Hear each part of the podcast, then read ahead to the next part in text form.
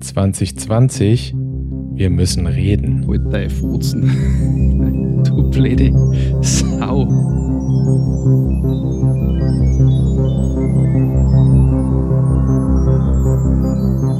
Filmkollektiv 3000. Und damit herzlich willkommen zu unserem multimedialen Jahresrückblick. Also natürlich ist es immer noch ein Podcast, aber wir behandeln multimediale Themen. Nicht nur Filme. Nö, vielleicht auch Serien Das ist ja verrückt. und das ein Jetzt oder andere so- Spiel. Wie so ein richtiger Podcast, so ein richtiger Nerd-Podcast. Geil. Aber wir sind inkompetenter als der klassische Nerd, vermutlich.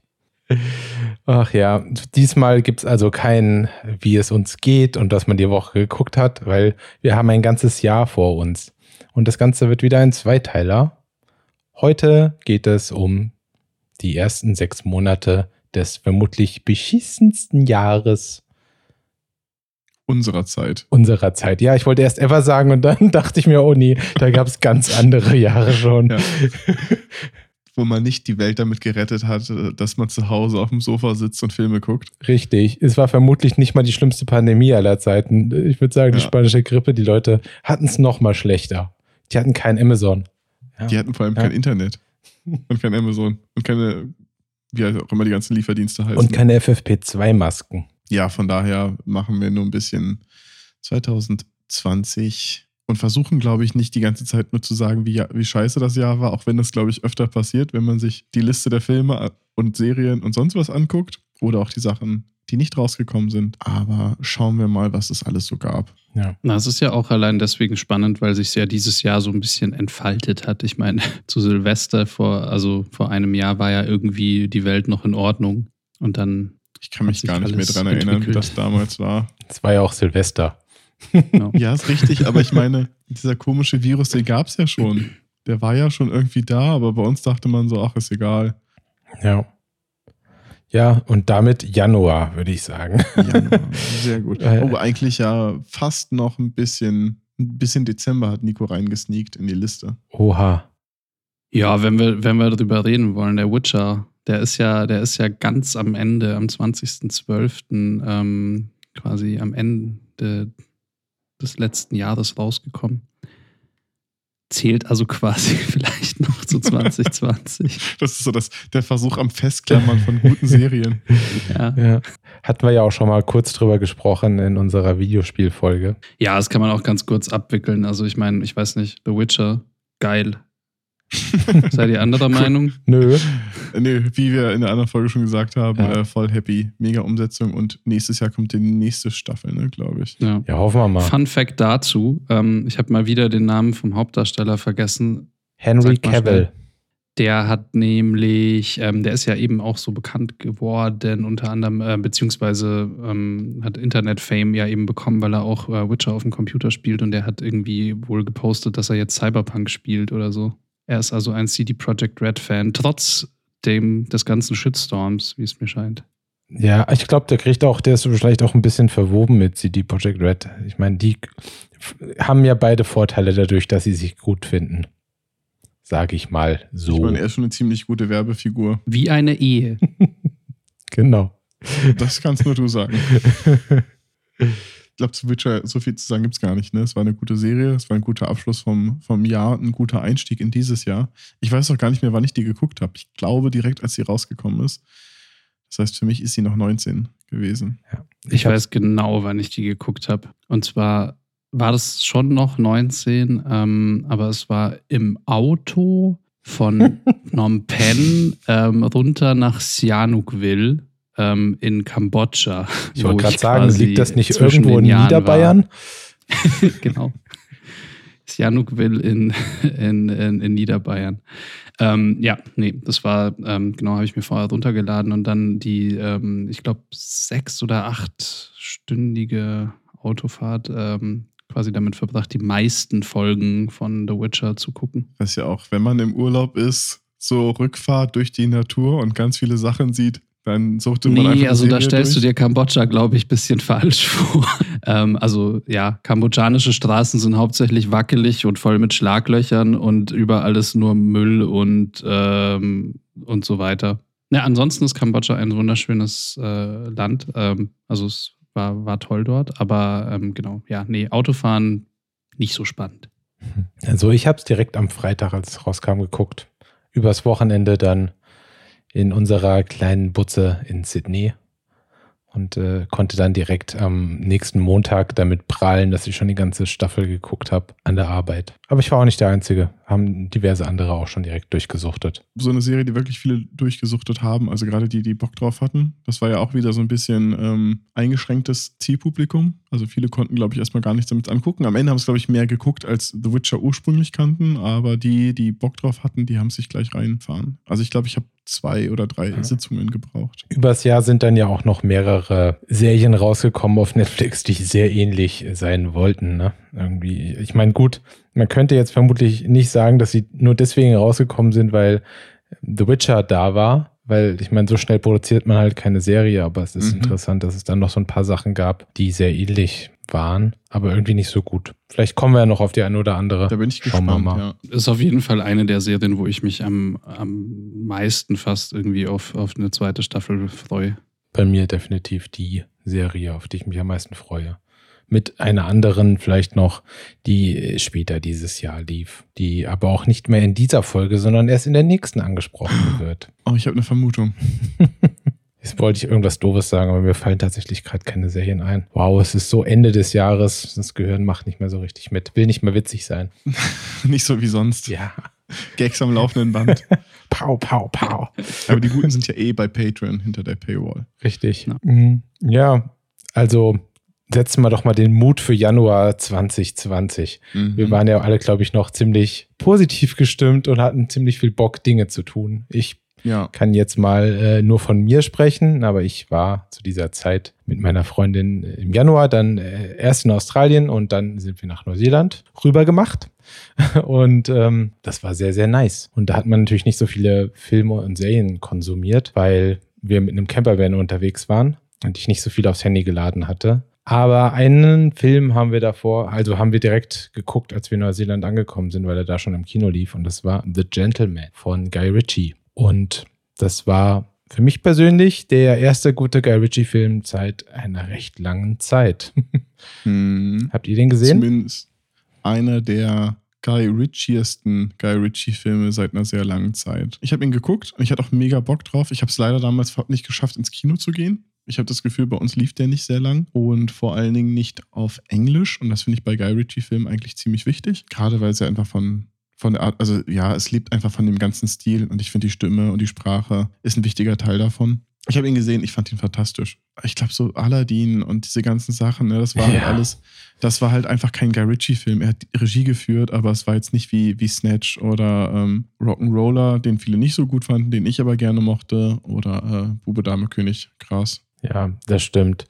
Es ist immer interessant bei Regisseuren, ne? wenn, sie die, wenn sie diese Filme machen, die so gar nichts mit ihnen zu tun haben, mhm. wie halt jetzt ähm, Aladdin, bei dem man dann halt einfach das Gefühl hat, okay, die buchen einen Regisseur, weil sie halt wissen, ein Regisseur, der schon mehrere Filme gemacht hat, hat einfach Kompetenz beim Filmemachen. Der weiß, wie man einen Film macht und wie man eine Crew managt, so und wie ja. man halt das alles zusammenhält und ein funktionierender Film bei rauskommt. Aber man hat jetzt, glaube ich, nicht Guy Ritchie genommen, weil man dachte so, hey, du machst doch immer so edgy britische Filme, mm. mach doch mal was aus Aladdin. Aber was würdest du da sagen? Was ist so die klassische Guy Ritchie-Handschrift? Ich versuche das immer so ein bisschen, bisschen rauszusehen für mich, ne? aber ich weiß es einfach nicht. Ich, man erkennt es und man fühlt, dass es ein ja. Guy Ritchie-Film ist, aber außer britisch und äh, auf die Fresse und äh, relativ tight geschnitten finde Ist es nicht auch so ein bisschen so ein Markending, dass naja, dass irgendwie die Charaktere auf so eine bestimmte Art und Weise vorgestellt werden, mhm. oder? Also, das ist immer so, das ist John, irgendwie. Und dann ähm, zeigt man eben irgendwie kurz, was der für ein komischer Typ ist. Also, die Charaktere ja, sind ja auch immer so besonders. So ein bisschen, so ein bisschen auch wie in, ich weiß nicht, vielleicht wie auch im, im Computergame, oft blöd überspitzt gesagt, wie im Borderlands, wo du immer, wenn du zu einem Boss gehst, so dieses Standbild hast von dem Charakter. Ja. Und da ist ja auch immer oft so, äh, vielleicht jetzt nicht unbedingt als Standbild, aber so, dass sie halt also wirklich so Flashbacks oder kurze. Genau ja. Charakterisierung. Ja, so klassisch so, ist das nicht der Typ, der anderen Leuten immer die äh, kleinen Finger abhackt und dann sieht man so einen Rückschnitt, wie jemand kleine Finger abhackt. So, so das wäre Genau. typisch Guy Ritchie, ja. So, also so Gangstermilieu in, in Großbritannien, sehr schräge Charakter, jeder ist speziell, niemand ist irgendwie normal unterwegs. Und das ist so das typische Ding. In dem sie ganz immer gefragt hat, kann Guy Ritchie einen Guy Ritchie-Film machen, der nicht ein britischer Gangsterfilm ist? Achso, du meinst aber schon im Stil von Guy Ritchie. Aber trotzdem, also könnte, könnte er Aladdin in seinem Stil und man würde ihn sofort als Guy Ritchie-Film erkennen. Oh, ich, ich finde das irgendwie ganz cool. Also Genie als, äh, als Guy Ritchie-Charakter, das fände ich irgendwie ganz geil. Ich glaube auch, dass man da was machen könnte. Du siehst, halt, du siehst so Rückblenden, wo Genie immer den Leut, die Leute verarscht, indem er ihnen quasi die, diese falschen äh, Ja. Wünsche erfüllt. Das wäre ganz cool, ja. Du hast ihn nicht gesehen, ne, Nico? Welchen? The, The Gentleman. Achso, du hast ihn nicht gesehen. Ich habe du verstanden. Entschuldigung. Irgendwie war ich verwirrt. Ich habe den nicht gesehen, Nan. dann hol das bitte Schade. schnell nach. Ja, auf jeden Fall. weit oben auf meiner Liste für dieses Ja. Jahr. Ein Film, den man dieses Jahr gut gucken konnte. Ich glaube, wir machen am Ende, glaube sollten wir nochmal eine kleine Liste machen, auch für Nico, weil ich glaube, viele von den Filmen hat er nicht gesehen. Ähm, also so eine Top 5 des Jahres. Ja, ein Film, den ich auch auf irgendeinem Flug von irgendwo hin zu einem anderen Zeitpunkt gesehen habe, als er rauskam, glaube ich. Aber naja, gut, es muss ja im Januar oder Februar gewesen sein, weil danach ist man ja nicht mehr so wirklich geflogen. Äh, war Drei Engel für Charlie, den ich auch nur halb gesehen habe, weil irgendwie hatte ich das Gefühl, den muss ich nicht fertig gucken. Ich fand den nämlich ganz schön grauenhaft. Ich glaube, da braucht man auch gar nicht viel drüber zu reden. Ähm, ihr habt ihn ja, glaube ich, beide nicht gesehen. Ich muss gestehen, ich hab's wieder, also ich wusste, dass der kommen sollte. Ich habe den bei mir, ich habe ja auch aufgeschrieben, welche Filme dieses Jahr hätten rauskommen sollen, aber verschoben wurden. Und ich hatte die ganze Zeit das Gefühl, drei Engel für Charlie gehören dazu, weil ich wusste, dass er rauskommen sollte, aber ich habe nichts, also wirklich gar nichts davon mitgekriegt. Ich habe auch nichts davon mitbekommen, bis auf ähm, äh, den Dreh so ein bisschen, weil die haben parallel äh, zu Dark gedreht, auch in Babelsberg, ähm, haben die so ein Studio angemietet gehabt und da hatte ich mitbekommen, dass die so ein paar Sachen aufgebaut hatten, aber ähm, Und ja, dass er wirklich das veröffentlicht wurde, ist komplett an mir vorbeigegangen. Da gab es ja dann auch irgendwie einen interessanteren Christian Stewart-Film, ne? Mit Underwater, der zur gleichen Zeit eigentlich rausgekommen ist. Stimmt, der ist ziemlich zeitgleich rausgekommen. Ja, Heißt die, Den die heißt ich- Kirsten, ne? Kirsten oder Kirsten. Kirsten? Kirsten. Okay. Mrs. Stewart. Den hab, und ich habe die Filme nicht gesehen, obwohl ich so ein krasser Kirsten Stewart-Fan bin. Die heißt aber auch Kristen. Stewart. Sorry, ich muss Ki- es nochmal kurz sagen. Kirsten. Sie heißt Kristen. K-R wird sie geschrieben. Ich gucke gerade Ach, nochmal. Kristen. Kristen. Nico ist doch Stewart. die bayerische, die deutsche Variante, das ist die Kirsten. Kristen Stewart. Ja, Underwater. Ja, Underwater habe ich, glaube ich, anscheinend als einziger gesehen. Mhm. Der war ja auch so ein bisschen, ähm, Alien? also ne, ja, total. Also er war nichts, nichts Neues und ich habe aber trotzdem das Gefühl gehabt, der wurde ein bisschen gehypt in so bestimmten Foren und Plattformen, weil er, glaube ich, ähm, sehr doch eher ein Underdog war. Ne? Also ich glaube, auch der ist so ein Film, der nicht groß in, im Mainstream gelandet ist. Ähm, ich fand die ursprüngliche Idee halt ganz cool. Er spielt unter Wasser in irgendeinem, es ist auf der, ist glaube ich ein anderer Planet auch, aber so eine Unterwasserstation. Und ich dachte, das wird jetzt so ein klassischer klaustrophobischer Horrorfilm oder ja, quasi Alien unter Wasser und am Ende ist es auch Alien unter Wasser geworden mit mehr Alien und so ganz überzeugt hat er mich nicht, aber war trotzdem, also er war unterhaltsam, aber jetzt auch nicht mehr. Er hat sich jetzt nicht eingebrannt. Ich könnte dir, glaube ich, nicht die Story groß erklären, außer dass sie sind unter Wasser, ein riesengroßes Alien oder irgendwas ist auch da und sie versuchen zu entkommen. Ja, also ich habe auch erst nachher, als, als der Film schon gar nicht mehr im Kino war, habe ich erst mitbekommen, dass der Film überhaupt existiert Ich habe den auch nur im Streaming irgendwo gesehen, ja. und habe es dann halt irgendwie, habe die Story gehört und war auch direkt so, oh ja, habe ich eigentlich voll Bock drauf, weil ich Mhm. halt Alien und so ja auch einfach liebe. Habe mich dann aber so ein bisschen informiert und habe halt wirklich nur schlechte Kritiken gelesen und dann habe ich ihn wieder losgelassen mental.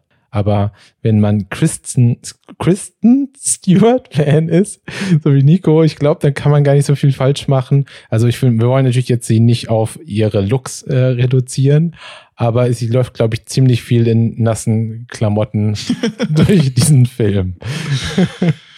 Aber auch sehr viel in großen äh, Tauchanzügen. Oh, das finde ich sexy. Das macht's halt noch mehr Alien, ne? Also das ist ja, das ist halt schon so ein bisschen ein Ripley-Abklatsch in vielen Einstellungen. Auch was so die Outfits betreffen, ist es sehr viel, sehr angelehnt an Sigourney Weaver früher. Ich will nicht sagen, dass es irgendwie mit einem anderen Lied besser gewesen wäre, aber das ist eigentlich schade, dass sie sich nicht davon gelöst haben, sondern genau in diesem Fahrwasser, ja, unterwegs waren. Ja, der Film ist soeben auf, auf meiner Watchlist nach ganz oben gerutscht. ja, sehr gut. Wegen den Tauchanzügen. Ja. Ja. Weil du ja auch so ein professioneller Scuba-Diver bist. Ja. Okay, ich, stimmt, ich bin der Einzige mit dem Tauchschein, glaube ich. Ich habe einen halben. Du hast einen halben. Du hast den, gerade für dich müsste er ja dann extra gut sein, weil du den Tauchschein doch abgebrochen hast, weil es zu krass war. Ja. Naja, also auch mehr, weil ich eine Ohrentzündung noch dazu hatte und Okay, einfach nicht ja. auftauchen konnte, was es noch problematischer gemacht hat. Siehst du, das ist genau Ja. wie im Film. Aber auch mit einer leichten Klaustrophobie ist es vermutlich. Deswegen mag ich die Filme ja. Ich mag ja Horrorfilme, die auch irgendwie einen unangenehm berühren. Deswegen gibt es ja viele Horrorfilme, die ich irgendwie gar nicht doll finde, weil ich da einfach nicht, das kann es dann einfach nicht nachvollziehen, wenn, wenn ganz merkwürdige, dumme Dinge passieren, die unrealistisch sind. Mhm. Aber ich finde, das ist halt auch so ein, so ein Metier, was eigentlich zu selten genutzt wird in dem Sinne. Also, ich meine, unter Wasser ist am Ende ja doch so quasi das Weltall auf der Erde vom Gefühl. Also, du bist halt Ja. in, so einer, ähm, in so einer lebensfeindlichen Umgebung, wo du, wo du nichts machen kannst, wo du einfach nur vom Äußeren kontrolliert wirst und du kannst einfach nicht entkommen. Das ist ja dieses Spannend. Du kannst Ja. nicht wegrennen. Und ich habe das Gefühl, das wird eigentlich zu selten genutzt als, als Element in Filmen. Es Ja, es gibt ja schon einige Filme, oder? Ja. Wo, also Deep Horizon kommt mir jetzt irgendwie so in den Kopf. Ja, aber das sind alles so alte. Ich habe gezeigt, in den letzten Jahren ist das Thema Hm, schon das irgendwie. Es geht ja eh alles immer sehr zyklisch. Ich meine, The Abyss ist natürlich der größte, wenn Das ist der geht, Vorzeigefilm ne? aus dem Ja. Bereich, ja. Mal gucken. Also ich fände es cool, wenn das mal wiederkommt. Mit Wasser zu drehen ist halt auch immer ein bisschen Das stimmt. unangenehm und anstrengend. Ja. Da hat man ja bei Aquaman dann gemerkt. Da haben sie, glaube ich, nie irgendwas im Wasser gedreht, oder? Nee, aber wie das ähm, aussieht. genau. Aber, aber halt immer schön, also ganz viel Post-Production für Sachen gemacht, die man eigentlich gar nicht machen muss. Also weil jeder halt irgendwie schön äh, fliegende ähm, Haare hat. Ja, Hm, Das stimmt. Ja, neue Haare halt dann, ne? Ja. stimmt. Das sieht Ja. wie Haare. Oh je. Ich glaube, im Januar gab es filmtechnisch eigentlich nur noch ein was Großes, irgendwie so richtig, ne? Das war Bad Boys for Life. Und war der nicht mit einer der erfolgreichsten Filme des Jahres? Ja, wenn du das jetzt schon vorwegnehmen willst, er war der erfolgreichste Hollywood-Film des Jahres, ja. Finanziell Ja. betrachtet. Ja. Aber ich meine, Naja, anders kann man es nicht messen so richtig, oder? ja, das stimmt. Ist in dem Fall aber auch jetzt schwierig oder nicht schwierig, aber wenn man alleine überlegt, wann die Kinos offen waren, wann die Kinos zu waren und so weiter, dass man nicht in der großen Pandemie der erfolgreichste Film werden kann, wenn es Filme gab, die vor einem Lockdown rausgekommen sind, ist natürlich ähm, Ja. relativ unüberraschend. ne? So viele Filme gab es jetzt auch gar nicht, die groß ins Kino rausgekommen sind, groß im Kino rausgekommen sind. Tenet ist halt ja auch noch rausgekommen, ne? Aber der hat halt nicht mehr geschafft, ein, Welt, ein globales Release zu bekommen, also beziehungsweise Ja, halt ein US-Release zu bekommen. Also genau, ab dem Punkt hört es dann jetzt aber auch eigentlich auf mit ähm, Kinoveröffentlichen Großen im Ja. Januar Mhm. oder Februar. Genau. Ja, Januar, Februar und dann war es halt auch wirklich vorbei. Also März war ja dann schon Lockdown. Ja. Keiner von uns hat ihn gesehen. Mhm. Gefühlt hat auch keiner von uns äh, das Verlangen, ihn zu sehen, oder? Nee, ich kenne auch niemanden, der den gesehen hat, muss ich sagen. Ich weiß nicht, woher es kommt, weil ich, also ich war auch nie der große Bad Boys-Fan, ähm, aber der ist ja doch schon, wird ja von Ja. sehr vielen Leuten sehr weit hochgehalten, was so Action-Comedy und so betrifft. Ich hasse den zweiten so sehr. ich habe den im Kino damals gesehen und ich fand ihn damals schon richtig schlecht im Kino als Jugendlicher oder junger Erwachsener. Und Mhm. der wird ja auch äh, immer noch gehypt. Und Menschen sagen heute immer noch Wusa und so. Hey, sollen sie machen. Ich Ja. mag den Film einfach überhaupt nicht. Den ersten mochte ich, aber den zweiten finde ich richtig schrecklich. Nico, wie standest du zu Bad Boys?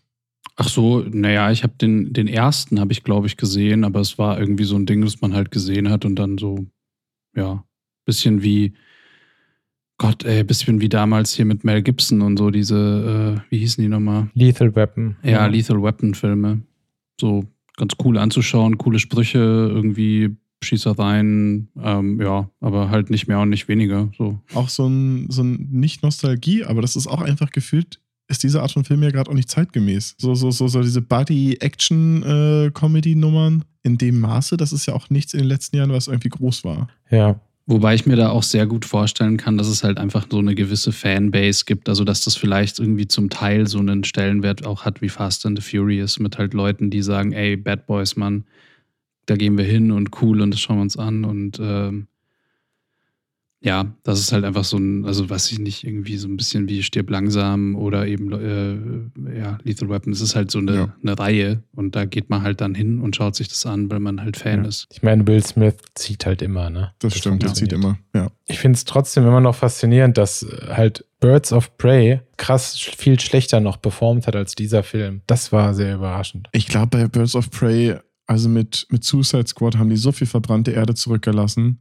Die haben einfach ja, einerseits gebe ich dir da recht, aber auf der anderen Seite ist halt Harley Quinn mit einer der beliebtesten Charakter überhaupt geworden. Dadurch, ja, aber so. ich glaube auch nur als Halloween-Kostüm. Also, ja. Ich meine, das war wirklich Halloween-Kostüm, als es äh, Dings rauskam, als Suicide Squad und dieses Jahr. Aber ich glaube, die wenigsten Leute haben es gemacht, weil sie die Filme oder sonst was gut fanden, sondern weil sie, weil sie Harley Quinn in dem Sinne gut fanden. Aber sie hat halt nicht den Stellenwert wie einen Joker. Ja. Und sie haben aber relativ schnell gemerkt, dass der Filmtitel nicht funktioniert und haben ihn, glaube ich, nach ein oder zwei Wochen im Kino umbenannt in Harley Quinn, äh, irgendwie also heißt ja die Birds of Prey, die wunderbare Emanzipation der Harley ja. Quinn. Aber ich glaube, ja. am Ende hieß dann nur noch Harley Quinn Doppelpunkt Birds of Prey oder so, weil Wirklich? sie gemerkt haben, das funktioniert nicht. Ist halt auch Birds of Prey ist halt auch so nichtssagend. Ja. Ich muss da immer an Star Trek denken tatsächlich. Also weil einfach der Name Bird of Prey ist einfach so voll äh, eingenommen von diesem Klingonen-Raumschiff. Also das ist einfach so, wenn ich Bird of Prey höre, dann denke ich nur an das und an nichts anderes. Und ich glaube, ähm, das haben die vielleicht auch irgendwie unterschätzt. Also dass dieser Name halt irgendwie bei, bei vielen Leuten vieles auslöst, nur nicht äh, Harley Quinn oder überhaupt das ganze äh, DC-Universum. Ja. ja. Aber habt ihr den Nee, ihr habt ihn nicht gesehen. Also kurz zur Erklärung für, für die Zuschauer. Wir haben hier eine kluge Liste, wo jeder eingetragen hat, wer welche Filme sieht. Das heißt, wir wissen eigentlich, wer was gesehen hat. Scheinbar bin ich der Einzige, der sich dieses Meisterwerk angetan hat. Und ich weiß auch gar nicht mehr, warum. Ich glaube, das war, äh, doch, es ist gar nicht so lange her. Ähm, er ist zwar im Februar rausgekommen, aber bei mir war es jetzt mit dem Abschluss vom Sky-Abo, als ich geguckt habe, welche Filme da waren und man einfach stumpf am Wochenende vom Fernseher lag und dachte, irgendwas gucke ich jetzt noch, habe ich Birds of Prey angemacht und ich glaube, nach, naja, 20 Minuten hatte ich bestimmt spätestens mein Telefon in der Hand und Birds of Prey lief nur noch im Hintergrund, weil der Film einfach gar nicht geht. Also auf gar keinen Fall gucken. Oh, da fällt mir jetzt gerade was ein. Ich, wir gehen hier relativ viele Filme durch und von daher hoffe ich, äh, der Zuhörer oder die Zuhörer, Plural, Rinnen, ähm, verzeihen uns, dass wir da relativ schnell durchgehen, aber die meisten Sachen sind halt gar nicht so spektakulär. Aber mir fällt gerade ein, ein Film, den wir nicht in unserer Liste haben, den ich gesehen habe und ihr vielleicht auch, ist Knives Out. War der dieses Jahr? Ja. Stimmt. Der war dieses Stimmt. Jahr. Das war so ein Film, als ich den äh, Trailer letztes Jahr im Kino gesehen habe, dachte ich so, das ist doch der perfekte Weihnachtsfilm. Familie kommt zusammen und alle wollen sich umbringen. Äh, ja, habe ich gesehen. Der war gut, ne? Der war sehr gut, der war sehr unterhaltsam. Ja, also ich meine, die Weltpremiere war so, ich gucke hier gerade mal, letztes Jahr im September. Ähm, okay. Erscheinungsjahr wird noch als September geführt. Ich habe ihn in Australien im Januar gesehen. Mhm. Mit relativ hoher Wahrscheinlichkeit. Vielleicht war es auch im Dezember. Bringt mich nicht um. Ist aber wenigstens ein Film, über den man reden kann, weil er gut ist. Und nicht, weil ja. er so schlecht ist. Das ist doch auch mal was Schönes. Du willst wohl nicht das Fiasko von den Videospielverfilmungen hier wiederholen? Nein. Ich habe den nicht gesehen, aber äh, der sieht tatsächlich total spannend aus. Also der ist super. Ich mochte auch Daniel Craig in seiner ja. Rolle da sehr gerne. Der ist auch für, äh, bei Amazon Prime, kannst du ihn gucken. Da ist er inklusive. Meine Liste wird immer größer. Ja. Gerade gute Filme bei Amazon Prime, dieser und natürlich Parasite. Beides mhm. Sachen, die man da echt gut gucken kann. Macht man nichts falsch. Nee, Knives Out lohnt sich total. Also ich, ich wüsste nicht mal, was es für ein Genre sein soll, aber eigentlich ist es so ein bisschen Cluedo der Film. Ja, es ist, eigentlich geht es darum, einen, einen, Mordfall in der Familie aufzulösen. Genau. Und die ganzen Charaktere sind so gut geschrieben und so interessant und so unterschiedlich, dass man da echt viel, viel Spaß hat. Und es gibt nie, also wenn ich mich erinnere, wenig Leute, Leute, die man mag. Ja. Von den Figuren und allen Leuten, denen man irgendwie unterstellt oder wünscht, dass sie, dass sie gleich auffliegen. Aber ähm, ja, es ist, eine, ist ein schöner Film. In Deutschland ist er am 2. Januar angelaufen. Das heißt, nice. es zählt. Punktlandung. Ja, nee, schöner Film, macht Spaß. Ähm, Finde ich auch als jemand, der nicht der größte Fan von äh, Episode 8 der Star Wars-Filme war, war das schön, einen Ryan Johnson-Film mal wieder zu sehen, der echt gut ist. Und ich finde, da funktioniert Ryan Johnson auch einfach wieder sehr gut. Ich mag ja Mm, alle Filme von ihm, eigentlich bis auf diesen Star Wars-Film echt gerne. Das ist verrückt. Ich finde Looper super, ich mag Brick. Das sind eigentlich alles Filme, die ich auch besitze. Und von daher. Ja, es sind alles auch irgendwie so, mein, ja doch, so ein bisschen kluge Filme. Ja, genau. Ne, nicht super smart und nicht super vertrackt, aber da ist immer irgendwie ein paar Elemente hin. Es ist kein klassischer Actionfilm, es ist nicht immer nach Schema F, sondern da sind ein paar Twists und, und so weiter drin, die das Ganze spannender macht und abwechslungsreich. Und das Ja. ist selbst bei sowas Einfachem wie Knives Out, was ja fast, fast ein Kammerspiel ist, ähm, in einem super einfachen Setting, alles gut gelöst. Wenn dieser Film jetzt noch im Winter gespielt hätte und sie wären eingeschneit im Haus, dann wäre es alles für mich gewesen, weil ich liebe dieses Szenario einfach. So wie Und was? Hateful Eight. Ja, genau. Ich, sobald es Winter ist und die Leute sind irgendwo in einem Raum zusammen eingesperrt und müssen das irgendwie klären untereinander, da bin ich sowas von dabei. Aber das, das klingt ja auch so nach einem perfekten Film für Heiligabend. Jetzt bin ich fast ein bisschen froh, dass ich den noch nicht geschaut habe, weil vielleicht gucke ich den dann jetzt einfach Ja. mit meiner Familie zu Heiligabend. Könnte man, also es fühlte sich auch an, ich weiß nicht, wer das hier schon gemacht hat. Wir haben es zusammen gemacht, wie so ein Krimi-Dinner. Also, wo, wo dann jeder seine Rolle spielt und einer, am der am Tisch sitzt, der Mörder ist. Wo Nico immer noch den wunderschönen österreichisch-bayerischen Akzent hatte, den ich hier ein bisschen im Podcast vermisse, muss ich ehrlich sein. Das ist schade. Das könnte besser laufen. Den, den darf man auch einfach nicht, ähm, den sollte man nicht zu oft auspacken, sonst ist das nichts mehr Besonderes. Und, und ein nächster Abdrifter, ein Film, der äh, irgendwie ein bisschen ähnlich ist, aber andererseits auch komplett anders, ist äh, Ready or Not. auch eine Familienfeier, aber es passieren ein bisschen andere Dinge. Der lief letztes Jahr schon an, aber äh, kann man sich auch mal angucken, wenn man so ein bisschen mehr den Horror, die Horrorfamilienfeier möchte. Ziemlich lustiger Film, ziemlich unterhaltsam. Den habe ich nicht gesehen. Ist auch, ist kein Masterpiece, aber ist sehr witzig, wenn sich da Leute bei, zu einer Hochzeit treffen und das Ganze dann zu einer Jagd wird. Ach doch, äh, ich glaube, Trailer habe ich gesehen. Irgendwie kommt es mir ein bisschen bekannt Ja. vor. Ja, die Schauspielerin ist dieses Jahr echt gut abgegangen mit äh, unter anderem auch Bill und Ted und noch irgendwas, was ich gesehen habe. Ach ja, ganz Akimbo. Reden wir auch später drüber. Ja, dann sind wir jetzt schon, ne, wir sind noch im Januar, ja, fast Februar. Ja. Das Einzige, was ich noch gerne hinzufügen würde, bevor wir den Januar abschließen, meinetwegen, ähm, ich weiß nicht, wie ihr zu der Serie steht, aber es gab die zweite Staffel von Sex Education Habe ich nur eine einzige Folge überhaupt von gesehen. und war nicht deins. Nee, irgendwie. irgend- Ich habe die Folge aber auch tatsächlich komplett sofort wieder vergessen. Also ich habe die Folge Okay. nur nebenbei laufen gehabt und wenn ich mir das ein bisschen mehr angeguckt hätte, wäre ich bestimmt auch reingekommen. Aber für mich war es so ein bisschen Madman-mäßig. Habe ich auch nie mehr als, habe ich auch nur zwei Staffeln Mhm. geguckt. Ist irgendwie nicht meins. Weil ich, ich mag die Serie sehr. Ich habe mir oft gedacht, ähm, auch bei der ersten Staffel, so voll geil, wenn man groß wird und es so eine Serie gibt. Natürlich ist nicht, wie der Name sagt, geht es nicht wirklich einfach nur um äh, Sexualkunde, aber es werden halt ganz viele Themen angesprochen, die niemals in irgendeiner Serie oder in irgendwo in den Medien äh, behandelt werden. Also viele Sachen, wo es dann auch um Homosexualität geht und ähm, sowas. Das wird alles auf eine sehr, sehr charmante Art und Weise äh, besprochen und auch so ein bisschen viele Tabus dadurch entfernt und ähm, rückt viele Themen auf einmal in die Mitte. Finde ich voll gut, dass es dieses gibt, dass dieses Format gibt. Es ist super unterhaltsam, super witzig. Ich mag die Figuren da drin alle. Es ist alles ein bisschen drüber, aber äh, prinzipiell finde ich es find super gut. Die Serie ist so, so, so gut. Ohne Scheiß. Ich mochte die total gern. Ich fand auch Gillian Anderson ähm, Ja. super cool in der Rolle. Also, weil man die halt einfach, also ich bin halt mit Akte X aufgewachsen und es gab ja echt so eine, ja, so eine kleine Lücke irgendwie. Ich weiß auch nicht. Also, die hat, also die ist ein bisschen aus der Öffentlichkeit verschwunden, zumindest für mich, ähm, so in den letzten zehn Jahren irgendwie oder zwischen X-Files und jetzt so die seit vielleicht fünf Jahren oder so, ähm, hat man einfach gar nicht mehr so viel von ihr gehört. Und jetzt macht sie irgendwie eine coole, ikonische Rolle nach der anderen und auch vor allem eine, eine, was ganz Neues. Also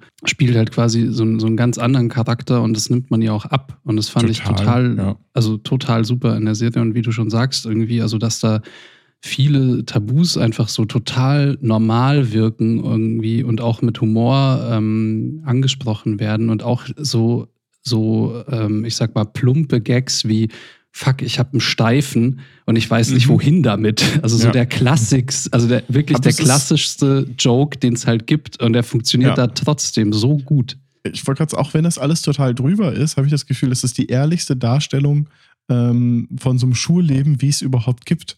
Weil das Ganze, diese Themen werden alle mit einem Augenzwinkern bes äh, besprochen. Man macht sich vielleicht so drüber lustig, wie man das als Jugendlicher in dem Moment machen würde, aber nicht so ein, so ein von oben herab und auch nicht so ein überzeichnetes, sondern es ist eine sehr, sehr angenehme Art und Weise, so wie ich mir fast vorstellen kann, dass viele Themen wirklich an den Schulen existieren. Ja, und das Ganze nicht voll. forciert in cool und in jugendlich mit lustigen, komischen Wörtern, die kein Mensch benutzt.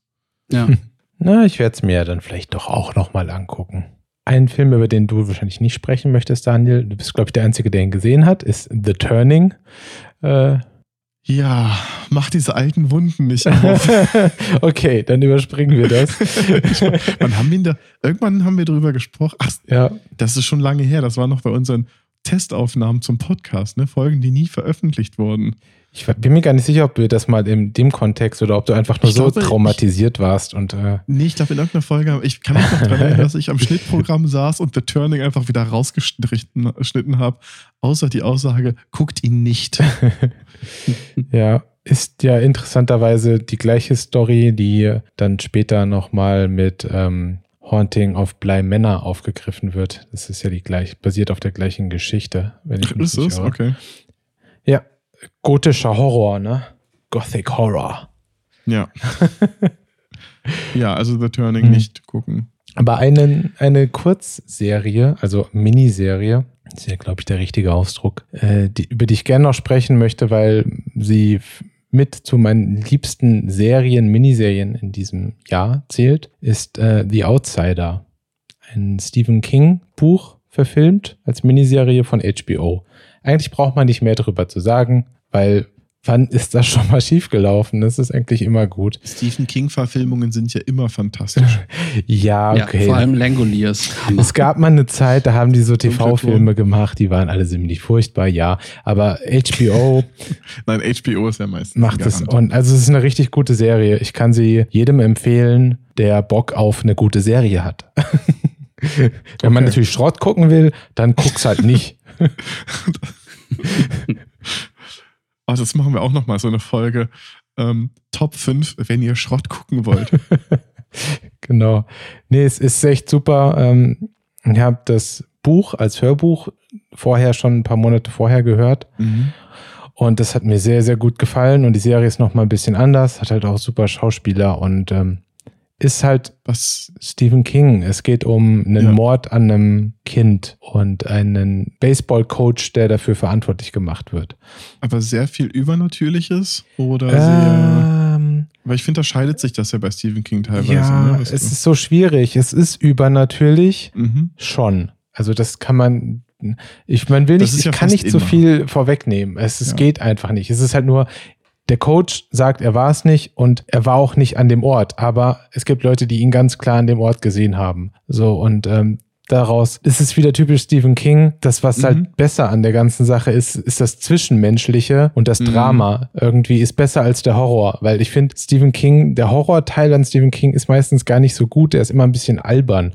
Also irgendwie finde ich, gruselt mich Stephen King nicht wirklich. Aber ich finde diese, ja, einfach das Drama und das Menschliche ist halt immer super spannend. Wie viele Folgen hat das Ganze? Ich weiß es gar nicht. Acht, denke ich mal. Oder zehn. Dann gucke ich mir das mal. Ich versuche mich gerade so ein bisschen in Stephen King wieder reinzulesen oder reinzuarbeiten, weil ich immer das Gefühl habe, es gibt so viele Perlen, die er noch irgendwo hat, Ey, total. Es, die aber irgendwie nicht so weit bekannt sind. Und viele von den bekannten Werken, Werken ist nicht meins, aber ich, jetzt gerade lese ich äh, das Buch Der Todesmarsch. okay. Weiß nicht, ob ihr das, es ist halt auch alt, es passt also Nee. nicht in den Podcast. Mhm. Aber es ist vom Setting ganz spannend. Es geht eigentlich nur um eine Gruppe von 100 Jungs, die marschieren, die einfach am Stück laufen und wer drei Verwarnungen gekriegt hat, weil er zu langsam gelaufen ist, stirbt, wird erschossen. Das ganze Buch ist also einfach wirklich nur dass die Gespräche der Jugendlichen oder der Jungs miteinander, während sie da laufen und sich irgendwie mit dem Tod auseinandersetzen oder das verdrängen. Aber das ist halt auch so alles, wie du sagtest, eine sehr zwischenmenschliche Ebene, ohne irgendein Übernatürliches oder so. Und das ist super Ja. geschrieben und äh, extrem spannend. Deswegen die Frage vorhin. Sein neuestes Buch, Das Institut, fand ich auch sehr gut. Okay. Hoffe ich auch, dass es vielleicht noch mal wieder als Serie verfilmt wird, weil das ist Ja.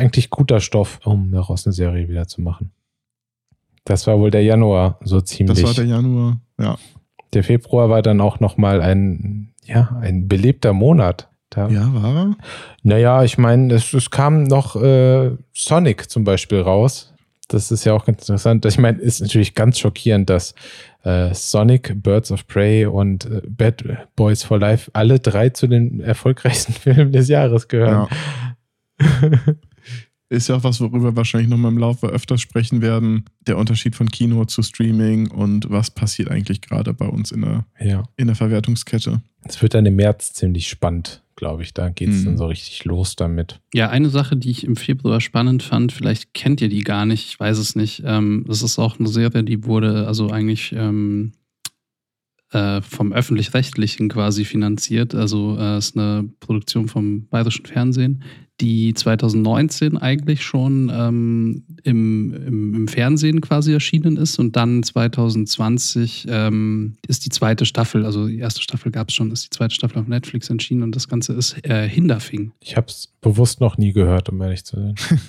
Die ist, ähm, es ist so ein bisschen ähm, das bayerische Breaking Bad auf blöd. Also es ist sehr viel kleiner natürlich als Breaking Bad, aber es geht quasi um einen bayerischen Lokalpolitiker, also einen Bürgermeister, der ähm, aus verschiedenen Winkeln und Ecken, also der will in die große bayerische Landespolitik nach München und ähm, wird dadurch verwickelt in irgendwelche Korruptionsskandale äh, mit Drogen und Waffenhandel und Ist das da, wo sie irgendwie so ein Einkaufszentrum oder sowas in der ersten Staffel oder so, so, so, so ein Shopping-Erlebnis? Ja. ja ich glaube, ja, die ja, ersten drei Folgen, daher kenne ich, ich glaube, drei Folgen haben wir gesehen gehabt. Also ich fand es total großartig. Ich finde es also auch, weil es einfach voll, also doch authentisch bayerisch ist und das Mhm. fand ich halt einfach ganz cool, weil ich finde irgendwie auch für, für Nicht-Bayern, ähm, ich finde einfach den, den, den bayerischen Humor oder die Art, da miteinander umzugehen, zum Teil einfach so äh, super komisch. Ähm, und äh, ja, das bringt es natürlich super rüber, die Serie. Ja, ich weiß auch nicht mehr, warum wir sie ausgemacht haben. Nicht, weil sie schlecht war, sondern ich glaube, Habt ihr nichts verstanden? ja, ich glaube eher sowas. Kann es eigentlich sein, dass jeder politisch interessierte Mensch in Bayern auf jeden Fall in die höhere große Politik will? Irgendwie habe ich immer das Gefühl, die sind immer sehr bestrebt nach mehr. Ah, ich glaube, da gibt es genug Leute, die am Stammtisch ganz zufrieden sind. Was auch besser ist. Okay. Ja, wenn du sagst, dass es interessant ist und es, wie lange, wie viele Folgen sind es so? Das ist ja immer wichtig. Wenn es zu lang geht, kann man. Zwei Staffeln, ich glaube sechs oder acht Folgen. Ich mm, bin mir Ah, jetzt das nicht passt. sicher. Aber es ist relativ kurzweilig auf jeden Fall. Also man kann sich das echt schnell angucken. Ich glaube, das kommt auch noch öfter wegen dem ganzen Konstrukt. Das heißt, es ist öffentlich-rechtlich produziert und am Ende hat es dann Netflix übernommen oder? Ja, also es wurde erstmal ähm, im, im, auf dem BR, glaube ich, und ZDF ausgestrahlt. Und ich glaube sogar auf Arte auch. Okay, aber es ist, es ist keine Eigenproduktion, sondern es ist quasi. Es ist von, vom Bayerischen Fernsehen, also es ist eine öffentlich-rechtliche Produktion, genau. Ähm, und ähm, ich glaube, nachdem das ausgestrahlt war, haben die sich überlegt, was, also, ne, wie können wir dann einfach noch ein bisschen, man's? wie verwerten wir das Ganze und halt zu Okay. Netflix gegeben. Ähm, ist ja, denke ich, auch ein super Weg, das Ganze dann so ein bisschen weiter zu verbreiten. Weil ich das manchmal bei sowas wie ähm, Babylon Berlin, da habe ich das immer nicht verstanden, wie das geht, dass es öffentlich-rechtlich, aber auch gleichzeitig von, von Sky bezahlt wird. Also dieses kon ganze Konstrukt ist irgendwie komisch, weil ich immer das Gefühl hatte, dass du dann als jemand wie wir, die bezahlen, also für, für, für GZ oder die Rundfunkbeiträge, eigentlich ähm, Sky subventionieren, weil es ja dann nicht mehr so ist. In dem Fall wäre es ja jetzt quasi, die haben es öffentlich-rechtlich produziert, Netflix hat sich die Rechte gekauft, das heißt, es geht wieder Geld in den Topf zurück. Das macht für mich Sinn, aber wenn beide gleichzeitig produzieren, dann habe ich immer das Gefühl, eigentlich subventioniert man dann nur Sky, die das Ganze dann ein Jahr früher ins, Ki äh, in, in, ins Fernsehen bringen. Na, ist die Frage, Ja. wie man es sieht, weil es könnte ja auch eine, eine partnerschaftliche Produktion sein, dass man sagt, irgendwie die teilen sich halt die Kosten und dadurch ähm, Mhm. dürfen es ja dann, also es läuft ja, also bei Babylon jetzt, es lief ja dann auch letztendlich auf Genau. dem ZDF. Ja, aber ein Jahr später halt, ne? Und das ist das Ding, man kann das natürlich bestimmt irgendwie so sagen, so ja, aber äh, Sky hat vermutlich Ja. mehr bezahlt, um es Die früher zu zeigen. Es ist nur immer relativ schwierig, finde ich auch. Also, wenn man das so ein bisschen tiefer beleuchtet, wäre es, glaube ich, interessant zu wissen, wie die Konstellation der Menschen sind, die da die Entscheidungen treffen. Ja. So, weil ich finde es auch ein bisschen schwierig, was so die Interessen des gemeinen Steuerzahlers da so angeht. Deswegen gerade einfach die Frage, ist es so, Sky verdient damit Geld, Die öffentlich-rechtlichen nicht, die erfüllen ihren äh, Kulturauftrag, was cool ist. Und ich bin auch super happy, dass sowas wie Babylon oder ähm, die ganzen Sachen produziert werden, dass wir ein bisschen weggehen von diesem anderen Kram. Aber ich, ich würde es einfach gerne mal verstehen. Vielleicht müssen wir irgendwann mal jemanden dazu holen. Haben wir ja auch Leute im Bekanntenkreis oder im, im, im beruflichen Umfeld, der mal sowas erklärt und aufdröselt.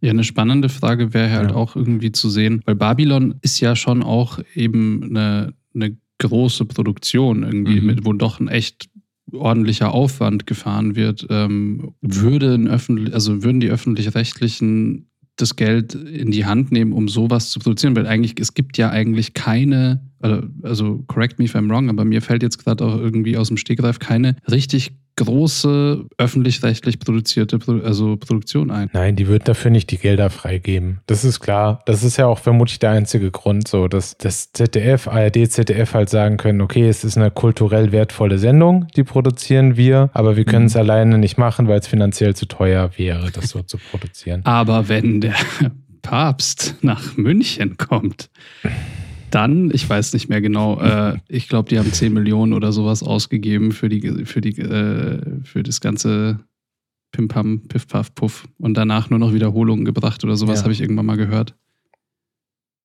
Ja, was denkst du, was so äh, WM und Olympia kostet, ne? Aber das ist auch wichtig für den Deutschen, dass man die WM sieht. Dass man die WM nicht mit Werbung sieht, während in der, in der Halbzeitpause, in der sowieso ruhig Werbung laufen kann, weil wen interessiert denn die Analyse der Halbzeit? Jetzt mal im Ernst. Ich als Fußballexperte sage jetzt, dass das niemanden das ist so, interessiert. sich ein werbefreies Serienformat anzugucken und danach nochmal eine Stunde drei, drei Typen zuzuhören, während sie über das kostenlose Format reden und analysieren. Würde doch keiner machen. Ich sehe es ja hier, ich brauche gar nicht zu fragen. Ihr habt Hunters nicht gesehen, Nö. die Serie. Und die war auch echt gut. Fertig. wenn, de, wenn man The Boys und so mochte, dann mag man auch Hunters vermutlich.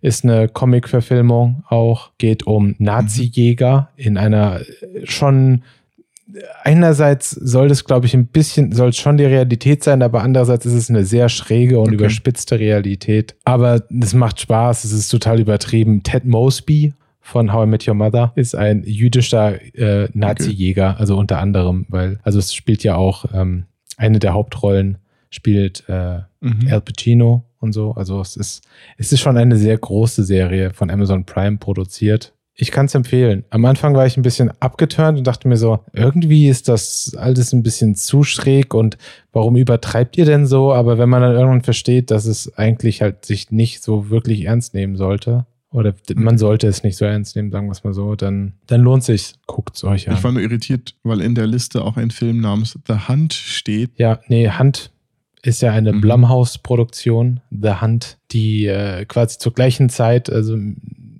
ein, einen Monat später rein theoretisch, aber in Deutschland vermischt sich das einmal alles so ein bisschen mit The Invisible Man Mhm. rauskam. Der auch beides Blumhouse-Produktionen, die dann auch, ich glaube, in Deutschland direkt als Mietfilme rauskamen, weil dann die Pandemie Okay, ja. eingesetzt hat. Und dann konntest du die auf Amazon direkt mieten für Mhm. 13,99 oder so. Ich habe sie beide gesehen, ihr habt sie beide nicht gesehen, Sind beide zu glaube ich. empfehlen? Deswegen. Invisible Man auf jeden Fall. Ich bin eigentlich auch nicht so der ultimative Fan von der Mhm.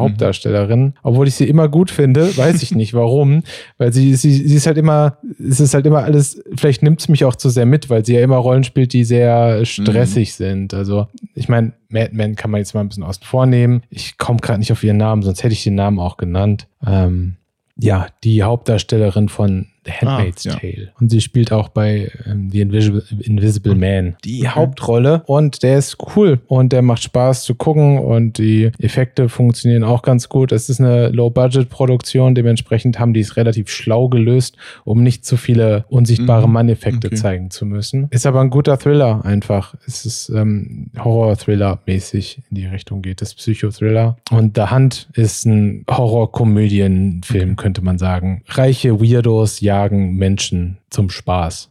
Das kommt ja hin und wieder mal. Also alle zwei, drei Jahre kommt, glaube ich, ein Film, der so ist. Und äh, den kann man sich echt gut so angucken, wenn man nicht krass mental gefordert werden Klingt nach möchte. so einem Bier- und Chips-Abend. genau. Dabei geht der echt Auch gut. so ein Abend, den man idealerweise mit Freunden verbringen würde. Ja, das wird 2022 super. vielleicht dann wieder. Man kann sich aber auch beide zusammen angucken, wenn man irgendwie so einen leichten, wenn man so einen ein bisschen Nervenkitzel haben will, ja. aber es sollte auch nicht zu krass sein, dann kann man diese beiden Filme auch am Stück gucken. Gehören zu den besseren Blumhouse-Produktionen. Ich würde gerne noch einfach der Vollständigkeit halber Better Call Saul kam in der fünften Staffel. Du bist doch großer Fan. Du bist, glaube ich, der Ich mag die Serie sehr. Ich kann mich kaum dran erinnern. Ich war unterhalten, aber es ist die fünfte Staffel. Da würde ich jetzt nicht groß dran hängen bleiben. Ich freue mich jedes Mal, wenn sie rauskommen, weil man weiß, man hat wieder in ein paar Wochen was zu gucken, weil die ja auch jede Woche eine Folge rausbringen. Aber es ist nichts Neues mehr. Im Gegensatz dazu würde ich ganz kurz Haus des Geldes ansprechen. Okay. Ich weiß nicht, wer, wer die ersten Staffeln gesehen hat. Ich habe die ersten fünf Folgen oder so gesehen der ersten Staffel. Ja. ja. Ich habe alles gesehen. Was sagst du denn zu Staffel 3 und 4? Tatsächlich viele ist, äh, vieles mir und fällt es mir immer noch schwer, mich überhaupt daran zu erinnern, was in diesen Staffeln vorkam. Ich weiß, dass ich irgendwie Spaß hatte beim Angucken, weil es halt so ein typisches Heist-Ding ist irgendwie. Und ähm, aber irgendwie wiederholt sich so ziemlich die gleiche Struktur jedes Mal aufs Neue. Das ist ja also genau es passieren die gleichen Geschichten, die gleichen Konflikte, die, die also ja, und dementsprechend erinnere ich mich auch tatsächlich gar nicht mehr genau daran, was passiert ist und wer jetzt wie was wie gemacht hat, weil sich alle Staffeln in meinem Kopf miteinander vermischen.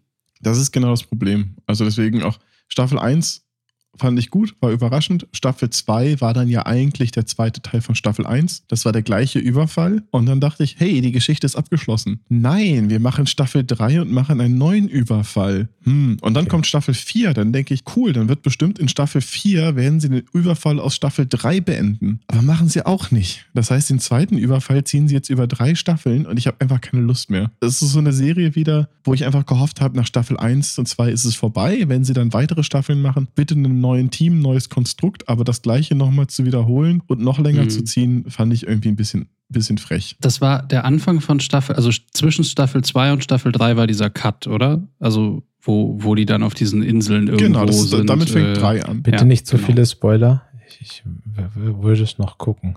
Ja, so schlimm war das ja. Ja, nee, nee, ich sag nur, ich wollte euch nun, es bringt ja. ja nichts, wenn ich es danach sage, bevor ihr es gesagt habt. da hast du natürlich recht. Doch, wir schneiden das ja dann für dich raus. Ja. mein Kopf wird dann äh, geblitzdingst dafür. Aber wenn immer, wenn mich Leute nach der Serien fragen, ist, finde ich immer eine klare Empfehlung und da stehe ich auch immer noch zu, hör nach Staffel 2 auf. Okay. Das ist ein schönes Ende, das ist eine runde Sache. Alles andere danach braucht man nicht. Also ich zumindest nicht. Ja, man meint fast, sie wollten halt einfach das Ding melken. So, ne? Weil erfolgreiche Serie und ähm klingt für mich so ein bisschen nach diesem alten Konzept, sowas wie Prison Break oder 24, wo halt eigentlich auch in jeder Staffel genau das gleiche passiert. Das ist immer so, oh, wer ist denn diesmal der Böse? Wer wird sie denn in Folge 7 hintergehen, bevor dann in Folge ja. 9 nochmal jemand anders sie hintergehen wird? Ja. Also es ist, ah, okay. Was ich aber doch irgendwie, also an, an, an Haus des Geldes irgendwie total erstaunlich finde, es ist ja eine spanische Serie. Mhm. So, und ich gucke die dann natürlich äh, Deutsch, also in Deutsch an. Mhm. Und Kronsprecher, also ich weiß nicht, ob die Art und Weise, wie Spanier spielen, anders ist, aber es ist so lustig, komisch, das zuzusehen. die Witze funktionieren teilweise eben auch gar nicht irgendwie und teilweise haben die Schauspieler so eine übertriebene Art, die, ähm, die ich total, also die ich, die bestimmt gut funktioniert im Original, aber die dann auf Deutsch so falsch wirkt, ehrlich gesagt. Vor allem fällt mir das auf bei dem einen Schauspieler, ähm, ist das Denver oder also der Sohn, also der mhm, ja. dieser, dieser Typ, mit der immer sehr viel Zähne zeigt, irgendwie ja. beim Lachen und beim ähm, bei dem, ich finde, der hat immer so eine, so eine Hahaha, irgendwie so, der wirkt so unendlich übertrieben und ich glaube eben, dass, also, dass da, also die, die deutsche Sprache ist nicht kompatibel mit diesem Menschen. Mhm. Kann ich mir, also so wirkt es auf mich oft. Ja.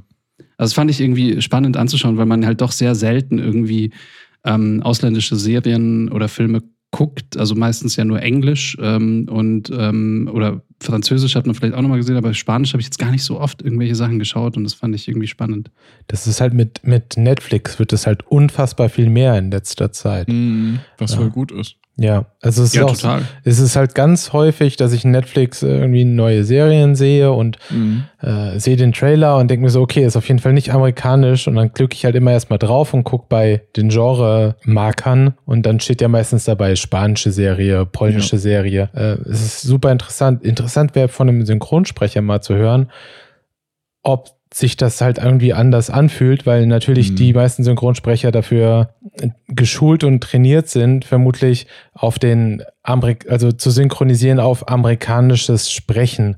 Ja. Und äh, es funktioniert ja einfach nur mal ganz anders. Und wenn du einen deutsche, einen guten deutschen Synchronsprecher hörst, wie er einen Amerikaner auf Deutsch spricht, dann kommt einem das manchmal wirklich nicht so vor, als wenn da jetzt gerade jemand eine andere Sprache spricht, so, sondern die sprechen es wirklich vom Timing her wirklich gut, finde ich. Also ich bin immer fasziniert, wie gut deutsche Synchronsprecher sind, wenn man das dagegen manchmal sieht, wie wenn eine Serie auf amerikanisch synchronisiert wird, das es ja früher gar nicht gab, aber durch Netflix hat man das ja hin und wieder mhm. auch, dass Sachen auf amerikanisch synchronisiert werden und das ist teilweise eine Katastrophe, finde ich. Das stimmt. Da haben wir auf jeden Fall mit die besten ja. äh, Synchrosprecher. Ja. Nee, voll. Also was, bei mir ist das zum Beispiel ähm, da so bei, ähm, bei Anime-Filmen, mhm. weil die ja im Original in der Regel ähm, auf Japanisch rauskommen. Und ich schaue mir die immer auf Deutsch an, wenn es ja. also Deutsch-Englisch irgendwie zur, zur Auswahl gibt. Einfach weil die englischen Sprecher von eben so Anime-Filmen äh, einfach schlecht sind tatsächlich. Die, das wirkt so aufgesetzt und komisch und die, da haben einfach die deutschen Synchronsprecher so viel mehr Skill und Erfahrung, was das angeht, dass also man das einfach viel lieber auf Deutsch dann guckt. Aber ich glaube, auch da ist im Allgemeinen, also ich hatte auch mal ein Interview mit einem Synchronsprecher dazu gesehen, gerade im asiatischen Raum ist es wohl für, für deutsche Synchronsprecher zum Beispiel sehr, sehr schwierig, ähm, weil in gerade, ich glaube, im Japanischen und auch im Chinesischen, da kann Nico mich ja gleich korrigieren, als äh, Japanologe, ähm, viel, viel weniger Emotionen im Gesicht passieren beim Reden und auch in der Stimme. So wurde, hat er es zumindest gemeint und hatte dadurch das Gefühl, dass wenn du versuchst, in der deutschen Art und Weise, wie du normalerweise sprichst und betonst, ähm, den Text zu sagen, dass es auf einmal nicht mehr zur Mimik des Gesichtes oder der Schauspieler passt. Und dadurch die in so einem monotoneren Singsang sprechen müssten, als sie es normalerweise tun. Ja, okay, das ist interessant. Also so von der Seite habe ich es irgendwie noch nie gesehen. Ich weiß auch gar nicht jetzt irgendwie, wie sich äh, der emotionale Gesichtsausdruck äh, tatsächlich dann so in, in der Kultur verhält. Ich weiß nur eigentlich, dass also Japanisch und Chinesisch, die, die Sprachen selber klingen grundauf verschieden, also komplett mhm. anders von, vom, vom Klang äh, und allem anderen her. Wir Aber es gibt natürlich auch noch die richtig coolen alten Synchronen. Ähm, Filme, chinesische äh, Kung-Fu-Filme und so sind Kung Fu ist, ist chinesisch, ne? Oder sind, ja. Ja. Bin ich da richtig? Äh, jedenfalls ist ja auch immer schön, wenn der Satz schon, also der Synchronsprecher schon lange mit dem Satz fertig ist, aber der Mensch noch lange nicht fertig ist mit dem Sprechen, wie das früher häufiger der Fall war. Aber ohne den Effekt wäre niemals ein Film wie Kung Pao entstanden. Nee, genau. Die, allein dafür liebe ich das. Ja, ich auch. Ach, war das schön. Gut. Um jetzt mal kurz von den Filmen wegzugehen und auch von den mhm. Serien und von den Spielen. Wie seid ihr denn so in die ganze Pandemie-Nummer reingekommen? Wie, wie war das denn für euch zu der Zeit? Bei mir war es war schwierig. Also die, die Anfangssituation war komisch. Ne? Also ich habe halt zu dem Zeitpunkt ganz normal gearbeitet, Anfang des Jahres. Und das Projekt sollte auch eigentlich bis, bis Ende März gehen, bei dem ich war. Dann gingen die ganzen Fallzahlen hoch. Und das Studio, für das ich arbeiten sollte, war in Berlin-Mitte. Und dann wurde es immer komischer, der Gedanke, ähm, noch ins Studio zu gehen. Also alleine, ähm, weil man dann an seine Mitmenschen denkt und hier im, in meinem Umfeld doch mehrere Leute sind, die zum, zur Hochrisikogruppe gehören. Und auf einmal war so, Mist, kann ich jetzt noch arbeiten gehen? Kann ich jeden Tag da irgendwie reinpendeln? Ähm, oder, oder ist es doof? Und so, dass ich dann nach irgendeiner Zeit dann entschieden habe, äh, nicht mehr ins Büro zu gehen, was bei meinem damaligen Arbeitgeber mega cool war, ähm, weil sie gesagt haben, cool, es passt, wir kennen dich, wir vertrauen dir, du kannst von zu Hause arbeiten. Das ist ja so ein Umstand, der bei uns in der Industrie jetzt nicht so verbreitet ist, sodass ich da mein damaliges Projekt noch von zu Hause zu Ende gemacht habe, beziehungsweise ich war einmal im Büro, aber extra am Samstag und Sonntag, als das komplett leer war und Mitte komplett leer war. Danach habe ich mich zu Hause das restliche Jahr verkrochen. Für mich war es, ich sag mal, ein bisschen anders, am Anfang zumindest. Irgendwie war es äh, relativ krass, ehrlich gesagt, weil Januar, Februar würde ich sagen, fast auch noch. Bis Mitte Februar war es eigentlich noch relativ normal für mich. Ich habe halt sehr viel gearbeitet. Ich habe zu der Zeit ja Dark gemacht irgendwie und das äh, war im Prinzip Standard, viel Arbeit halt irgendwie und ähm, dann, dann kam das so langsam und hat irgendwie erstmal so das Berufsleben noch, noch nicht eingeschränkt ganz am Anfang. Ähm, und bei mir war es aber so, dass ich dann auch noch einen, einen, Todesfall in der Familie hatte, der nicht, nichts mit Corona zu tun hatte, aber das hat die ganze Sache halt einfach noch ein bisschen komplizierter gemacht. Also weil dem Ganzen dann irgendwie auch so ein bisschen Krankheit äh, im Familienumfeld quasi hervorging und man dann parallel halt immer sich viel um diese, diese die Mitmenschen quasi gekümmert hat. Und dann hat das natürlich durch Corona war das dann halt auch irgendwie mit Krankenhausbesuchen und so weiter halt immer alles so ein bisschen eingeschränkt. Also so, das war mein Anfang des Jahres, also relativ beschissen, auch unabhängig von Corona. Und ähm, nee, und dann, also Corona selber war dann so, das kam dann so schleichend und dann kamen plötzlich immer mehr die Maßnahmen durch und man hat gesehen, okay, das ist doch ernst. Und äh, bei uns war es dann zeitweise auch echt spannend, so inwiefern wir mit dem Projekt weitermachen können. Ähm, letztendlich haben wir uns halt an die ganzen ähm, Sicherheitsmaßnahmen im Endeffekt gehalten, Homeoffice ermöglicht und quasi die Staffel fertig gemacht, aber halt hatten da schon irgendwie durchaus, ich weiß nicht, ob ich es auch irgendwann schon mal gesagt habe, aber es waren im Prinzip ging es eigentlich ganz gut voran und es gab halt so hier und da ein paar ähm, zeitliche Sachen, also dass eben dadurch, dass die Leute im Homeoffice waren, hat man dann halt so ein bisschen außenrum planen müssen. Und dann haben wir das eigentlich so bis, bis Mai ähm, fertig gemacht. Und ähm, naja, das war im Endeffekt so der Anfang für mich. Ja. Und bei dir, Tobi? Ja, also wir sind äh, interessanterweise relativ früh mit dem Corona-Ding so im Kopf in, in Berührung gekommen, weil wir ja, wie ich ja eben schon erzählt hatte, in Neuseeland waren. Und äh, da hieß es dann natürlich immer von zu Hause am Telefon von den Leuten, mhm. ja, mh, hm, da in Asien, da gibt's doch diese, diesen Virus und äh, da müsst ihr aber aufpassen, ne? Also ich meine, für die Leute, die geografisch da jetzt ein bisschen nicht so drin sind. Also Neuseeland ist eigentlich in Asien und dementsprechend sind da auch sehr, sehr viele asiatische Touristen und so. Und ähm, ja, wir waren halt auf Campingplätzen unterwegs jeden Tag und es hieß dann immer, ja, passt doch mal ein bisschen auf, bisschen besser und immer, also eigentlich, man war schon ab Februar eigentlich nur am Desinfizieren die ganze Zeit. Also ab Januar eigentlich schon. Also ja, wir sind im Anfang Mitte Februar nach Deutschland zurückgekommen und da war es aber auch für uns schon so voll am Flughäfen, alle Leute mit Masken, weil wir ja natürlich über eine asiatische Route auch zurückgeflogen sind. Und ähm, da war dann, interessanterweise war dann halt so von, von Leuten aus der Heimat war das dann immer so dieses, wow, passt bloß auf in Neuseeland und auf dem Rückweg, damit ihr wieder nach Deutschland zurückkommt. So, ich meine, im Nachhinein, jetzt zum mhm. Ende des Jahres wissen wir, dass es in Neuseeland sehr viel sicherer gewesen wäre, wenn man da geblieben geblieben wäre, hätte man eigentlich relativ schnell gar keinen Kontakt mehr zu Corona gehabt. Das war ganz interessant. Dementsprechend war man schon sehr äh, auf Corona im Kopf, als man, also, schon im Februar, also Januar, Februar. Mhm. Interessant war, wir hatten sowieso schon Masken, weil davor in Australien sehr starke Waldbrände waren im Januar und auch die Monate davor. Dementsprechend war ich auch, war ich schon gut im Maskengame vorher drinne. Wir kamen, Echter Prepper. Ja, wir kamen nur dann halt schon zurück nach Deutschland und das erste, was wir gemacht haben, ist mal Masken wegwerfen, weil ha, endlich, endlich brauchen wir diese blöden Masken nicht mehr. Ich meine, brauch, die Pointe brauche ich jetzt nicht zu erzählen. die leben wir jetzt alle schon seit Monaten. Ja. Aber ja, so, so ging das bei uns los. Und dann äh, wollte ich eigentlich auch gerne ein bisschen mehr Produktionssachen machen, mehr eigentlich äh, an Sets rumhängen.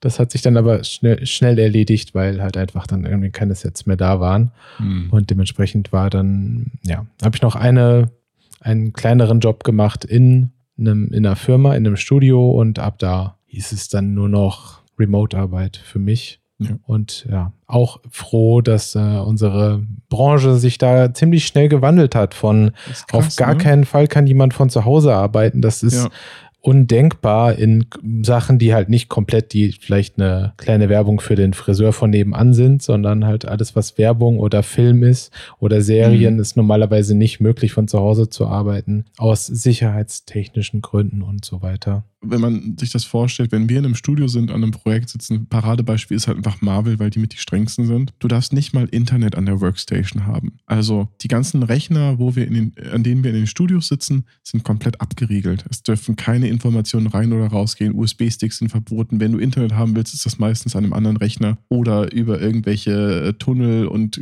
komplexen Routing-Systeme. Aber Es gibt Leute von Disney, die reisen von Studio zu Studio, haben eine dickes, fette ähm, Checkliste und überprüften jeden einzelnen Punkt. Und erst wenn die mit dem Sicherheitsstandard zufrieden sind, darf diese Firma an so einem Film arbeiten. Und entsprechend schwierig ist es dann zu sagen, ja, geh halt nach Hause und verbinde dich mit dem Internet, übers Internet bei uns mit dem Server und alle Daten, die wir haben, sind dann bei dir auch zu Hause. Also der Sicherheitsstandard ist einfach riesig und seit Jahren ging das einfach nicht. Es war verboten und auf einmal musste es gehen, ähm, weil sonst einfach nichts hätte produziert werden können. Damals konnte natürlich auch keiner absehen, dass es so lange dauert und dass es so wenig Filme ins Kino kommen. Aber alles, was in Produktion war, also das heißt, was letztes Jahr so im Sommer und Winter gedreht wurde, das sollte halt fertig gemacht werden. Da fand ich es wirklich beeindruckend, wie viele, also wie manche Studios, wie schnell die es geschafft haben oder auch wie viele äh, Firmen, das so umzustellen, dass es auf einmal ging, dass Leute nach Hause gehen konnten, arbeiten konnten in einem halbwegs sicheren Umgebung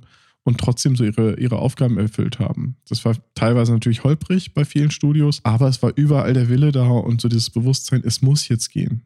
Ja, das fand ich auch erstaunlich. Also, dass das bei, teilweise bei Firmen wirklich innerhalb von äh, weniger, wenigen Wochen im Endeffekt äh, die, die komplette Pipeline irgendwie darauf angepasst worden ist, dass man plötzlich von zu Hause aus arbeiten konnte und dann halt auch eben dieser, dieser rechtliche Unterbau mhm. äh, auch äh, gemacht wurde, also dass dann auch die entsprechenden Verträge unterschrieben wurden, dass es halt plötzlich doch ging, irgendwie von zu Hause zu arbeiten. Und ich fand das so erstaunlich auch deswegen, weil wenn man so von seinem Beruf erzählt, eigentlich die meisten Leute dachten immer, ich könnte von zu Hause arbeiten, weil die sind immer so, ja cool, du arbeitest vom Computer aus, ähm, du kannst doch bestimmt von zu Hause aus arbeiten. Aber es war eigentlich so in der Visual Effects Branche bisher, das ging nie. Also es ging einerseits mhm. natürlich eben äh, aufgrund der rechtlichen Lage nicht, andererseits auch zum Teil aufgrund der, ähm, der Datenmenge und der Infrastruktur. Ähm, aber genau diese Probleme wurden im Endeffekt von, von vielen Studios jetzt gelöst und, ähm,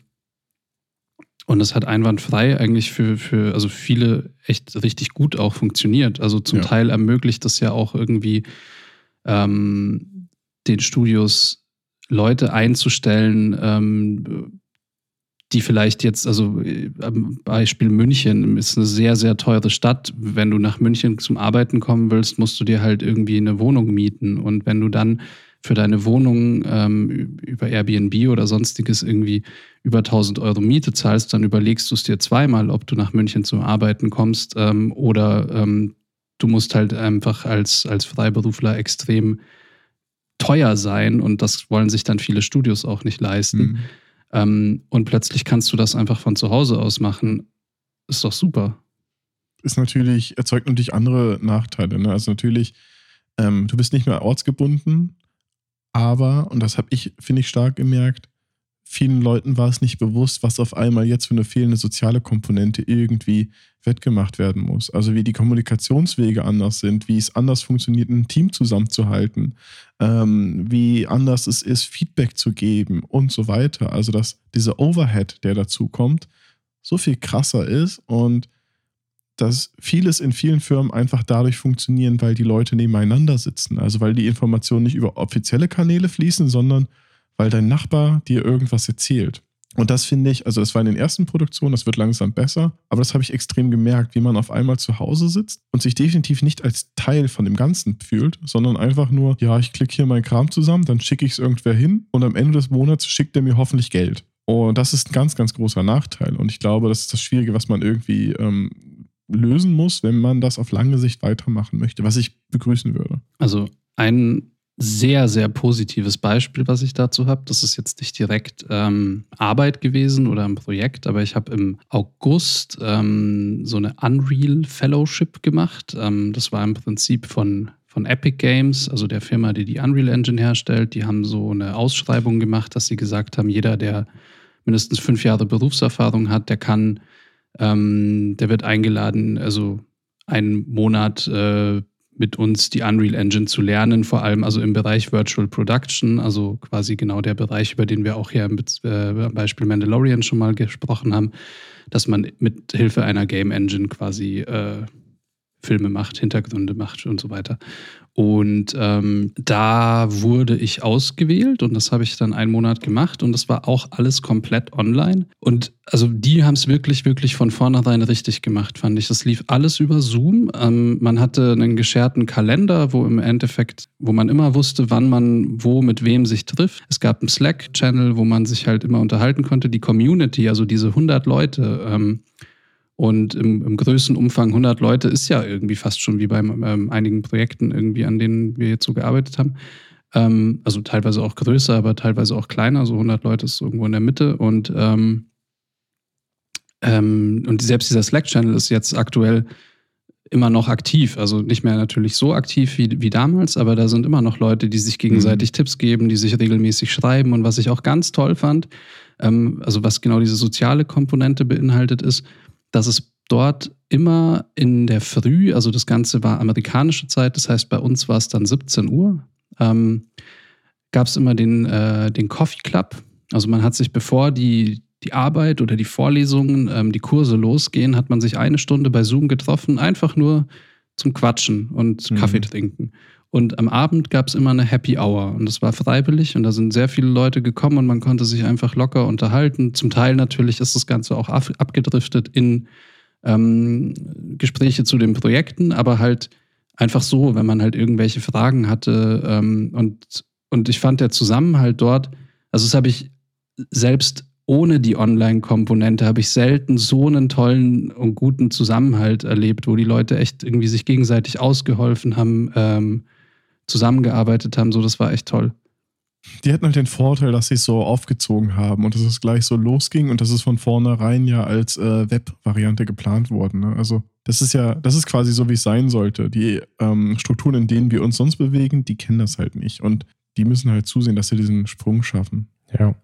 Ich glaube, ein was, was zu bedenken ist, was jetzt rein um die berufliche Sache nochmal aufzugreifen, ich glaube, Leute in Führungsrollen, Führungspositionen sind da äh, einfach noch stärker eingebunden und äh, gefragt. Also ich rein von eigenen Erlebnissen her als ausführender Artist ist man ja häufig, ähm, man arbeitet an einem Projekt, man sitzt mit vielen Leuten in einem Büro. Und wenn man eine Frage hat, geht man jetzt nicht immer unbedingt zu seinem Vorgesetzten, sondern man kann auch meistens jemanden fragen, der einfach neben einem sitzt.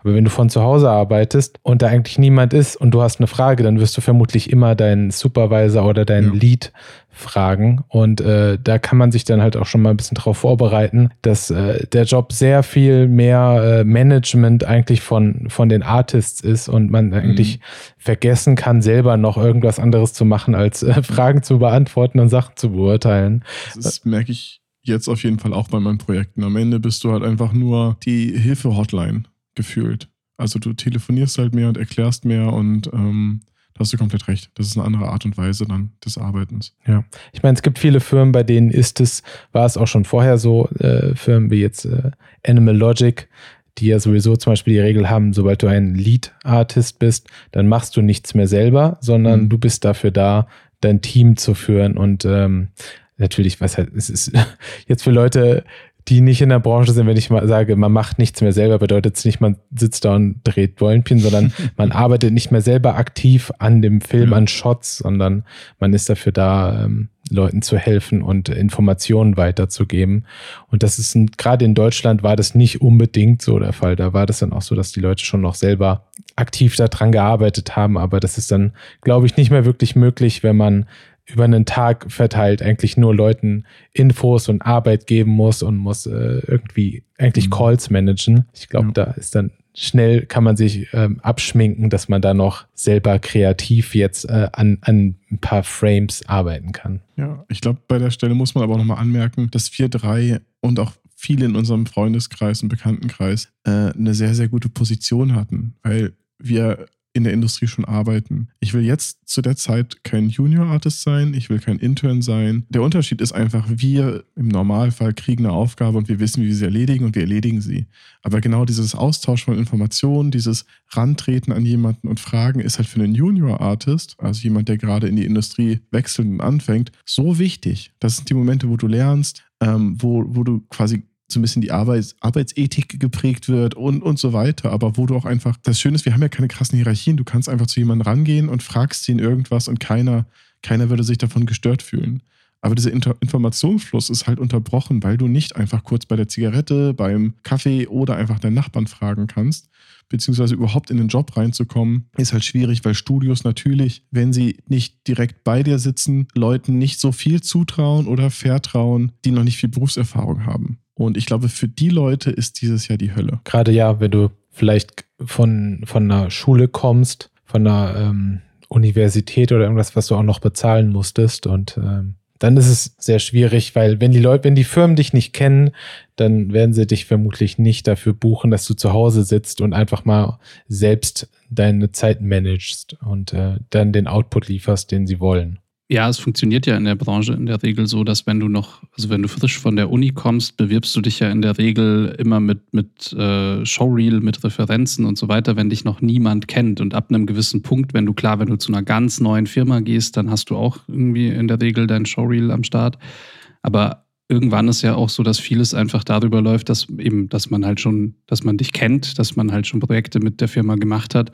Und da muss man dann nicht mehr so ge gewettet werden irgendwie oder so, sondern du wirst halt einfach also gebucht, weil man hat schon miteinander gearbeitet, man kennt die Leute und das ist eine Vertrauensbasis da. Genau. Und eben den Luxus, den haben wir und ähm, aber eben klar, was machst du, wenn du wenn du noch kein so aussagekräftiges Reel hast und dann auch Produktionen natürlich ähm, auf ein Minimum runtergefahren werden und wahrscheinlich sich auch die Produktions-, also die, die, die Firmen, die an den Filmen arbeiten, im Endeffekt wahrscheinlich auch eher Seniors dann äh, buchen, weil sie sich sagen, wenn wir schon jetzt irgendwie das Ganze online machen, dann, dann will ich die Leute nicht auch noch einlernen. Also geht ja auch zum Teil gar nicht online, weil in der Regel ähm, setzt man ja dann auch in der Firma die Leute oft so nebeneinander, dass der Senior Artist, den Junior Artist, dass die sich so der eine dem anderen so ein bisschen über die Schulter gucken kann und das geht ja gar nicht mehr. Das heißt, du wirst wahrscheinlich als Firma sowieso nur noch erfahrene Leute buchen. Ja, also ich, ich glaube, es ist tatsächlich auch nicht nur in unserer Branche so, die Erfahrungen gehen stark auseinander in diesem Jahr, was so ja. berufliche Dinge angeht. Ich meine, für viele Menschen kann auch das Homeoffice eine Offenbarung sein. Ich persönlich bin ein Riesenfan davon. Ich mag das total gerne. Die meisten Menschen, mit denen ich gesprochen habe, sind da genau entgegengesetzter Meinung. Aber ich persönlich bin damit total happy. Ähm, ja, aber bin auch jemand, der einfach gerne äh, unter Eigenverantwortung arbeitet. Ich äh, funktioniere dann besser. Ich weiß nicht, wie ist es bei euch?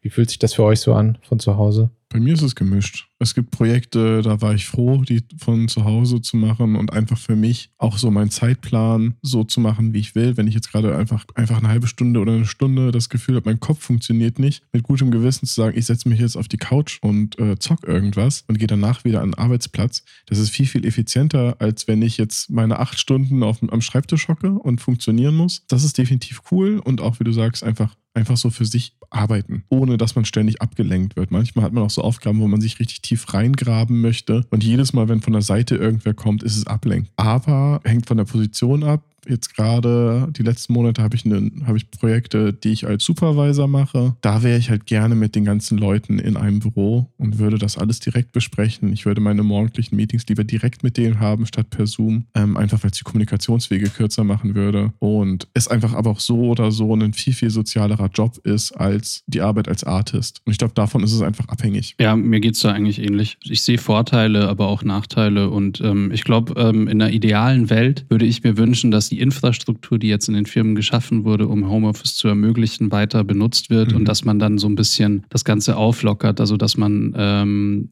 nicht immer in der Firma sein muss, ja. sondern dass es halt irgendwie fixe Termine gibt, wo sich das ganze Team in der Firma trifft, damit genau diese soziale Komponente irgendwie äh, vorhanden ist, dass man es aber doch auch äh, den Leuten quasi frei überlässt, äh, zu entscheiden, ob man lieber von zu Hause oder aus der Firma aus arbeiten möchte. Ja, sehe ich auch so. Ist, glaube ich, immer schön, wenn man in der Firma ist, man spricht über, bei uns jetzt in unserer Branche, man spricht über den Film, über einen Shot, über die Sequenz und man weiß, die nächsten zwei Tage hat man eigentlich zu tun, jetzt aus einer Artist-Perspektive und äh, weiß, man kann diese zwei Tage aber auch von zu Hause arbeiten. Es lohnt sich gar nicht da zu sein in der Firma, weil man ist eh beschäftigt. Man hätte als Artist sowieso einfach nur zwei Tage Kopfhörer auf. Und wenn man die lieber zu Hause aufhaben möchte, weil man vielleicht noch einen Arzttermin hat oder sowas, oder halt äh, Leute haben ja auch Kinder und so. Manchmal ist es ja einfach wichtiger. Dann ist es natürlich toll, wenn man das ein bisschen aufbrechen kann. So Mhm. komplett sollte man das, glaube ich, nicht machen. Also nur noch zu Hause sitzen. Also in Branchen, in denen man im Team arbeitet, ist es sonst einfach nicht mehr konstruktiv. Ich glaube, Ja. in der Videospielbranche sieht man das auch sehr extrem. Bei uns ist es ja immer so ein bisschen so, wenn ein Film oder eine Serie rauskommt, das wird rauskommen äh, an dem Tag. Egal was passiert, wenn nicht gerade die totale Katastrophe ist und eine Firma abbrennt Mhm. dann wird es released. Dann ist es halt so, dass vielleicht ein Shot oder eine Sequenz nicht so gut aussieht, wie sie hätte aussehen können. Ist kein Weltuntergang. In der Videospielbranche ist durch diese Probleme, durch das Homeoffice und äh, kommt es mit Sicherheit auch mehr vor noch, dass man dann halt einfach Bugs hat, die halt in Filmen nicht da sind. Filme haben halt in dem Sinne keine Bugs, sie sehen dann halt nur nicht so gut aus. So viel zum Thema Spiele. Kommen wir später nochmal, glaube ich, drauf, auf genau den Punkt. Ich würde gerne noch, aber lasst uns das am Ende der Folge machen, weil ihr beide in dem Jahr auch am Set wart oder auch seid. Würde ich gerne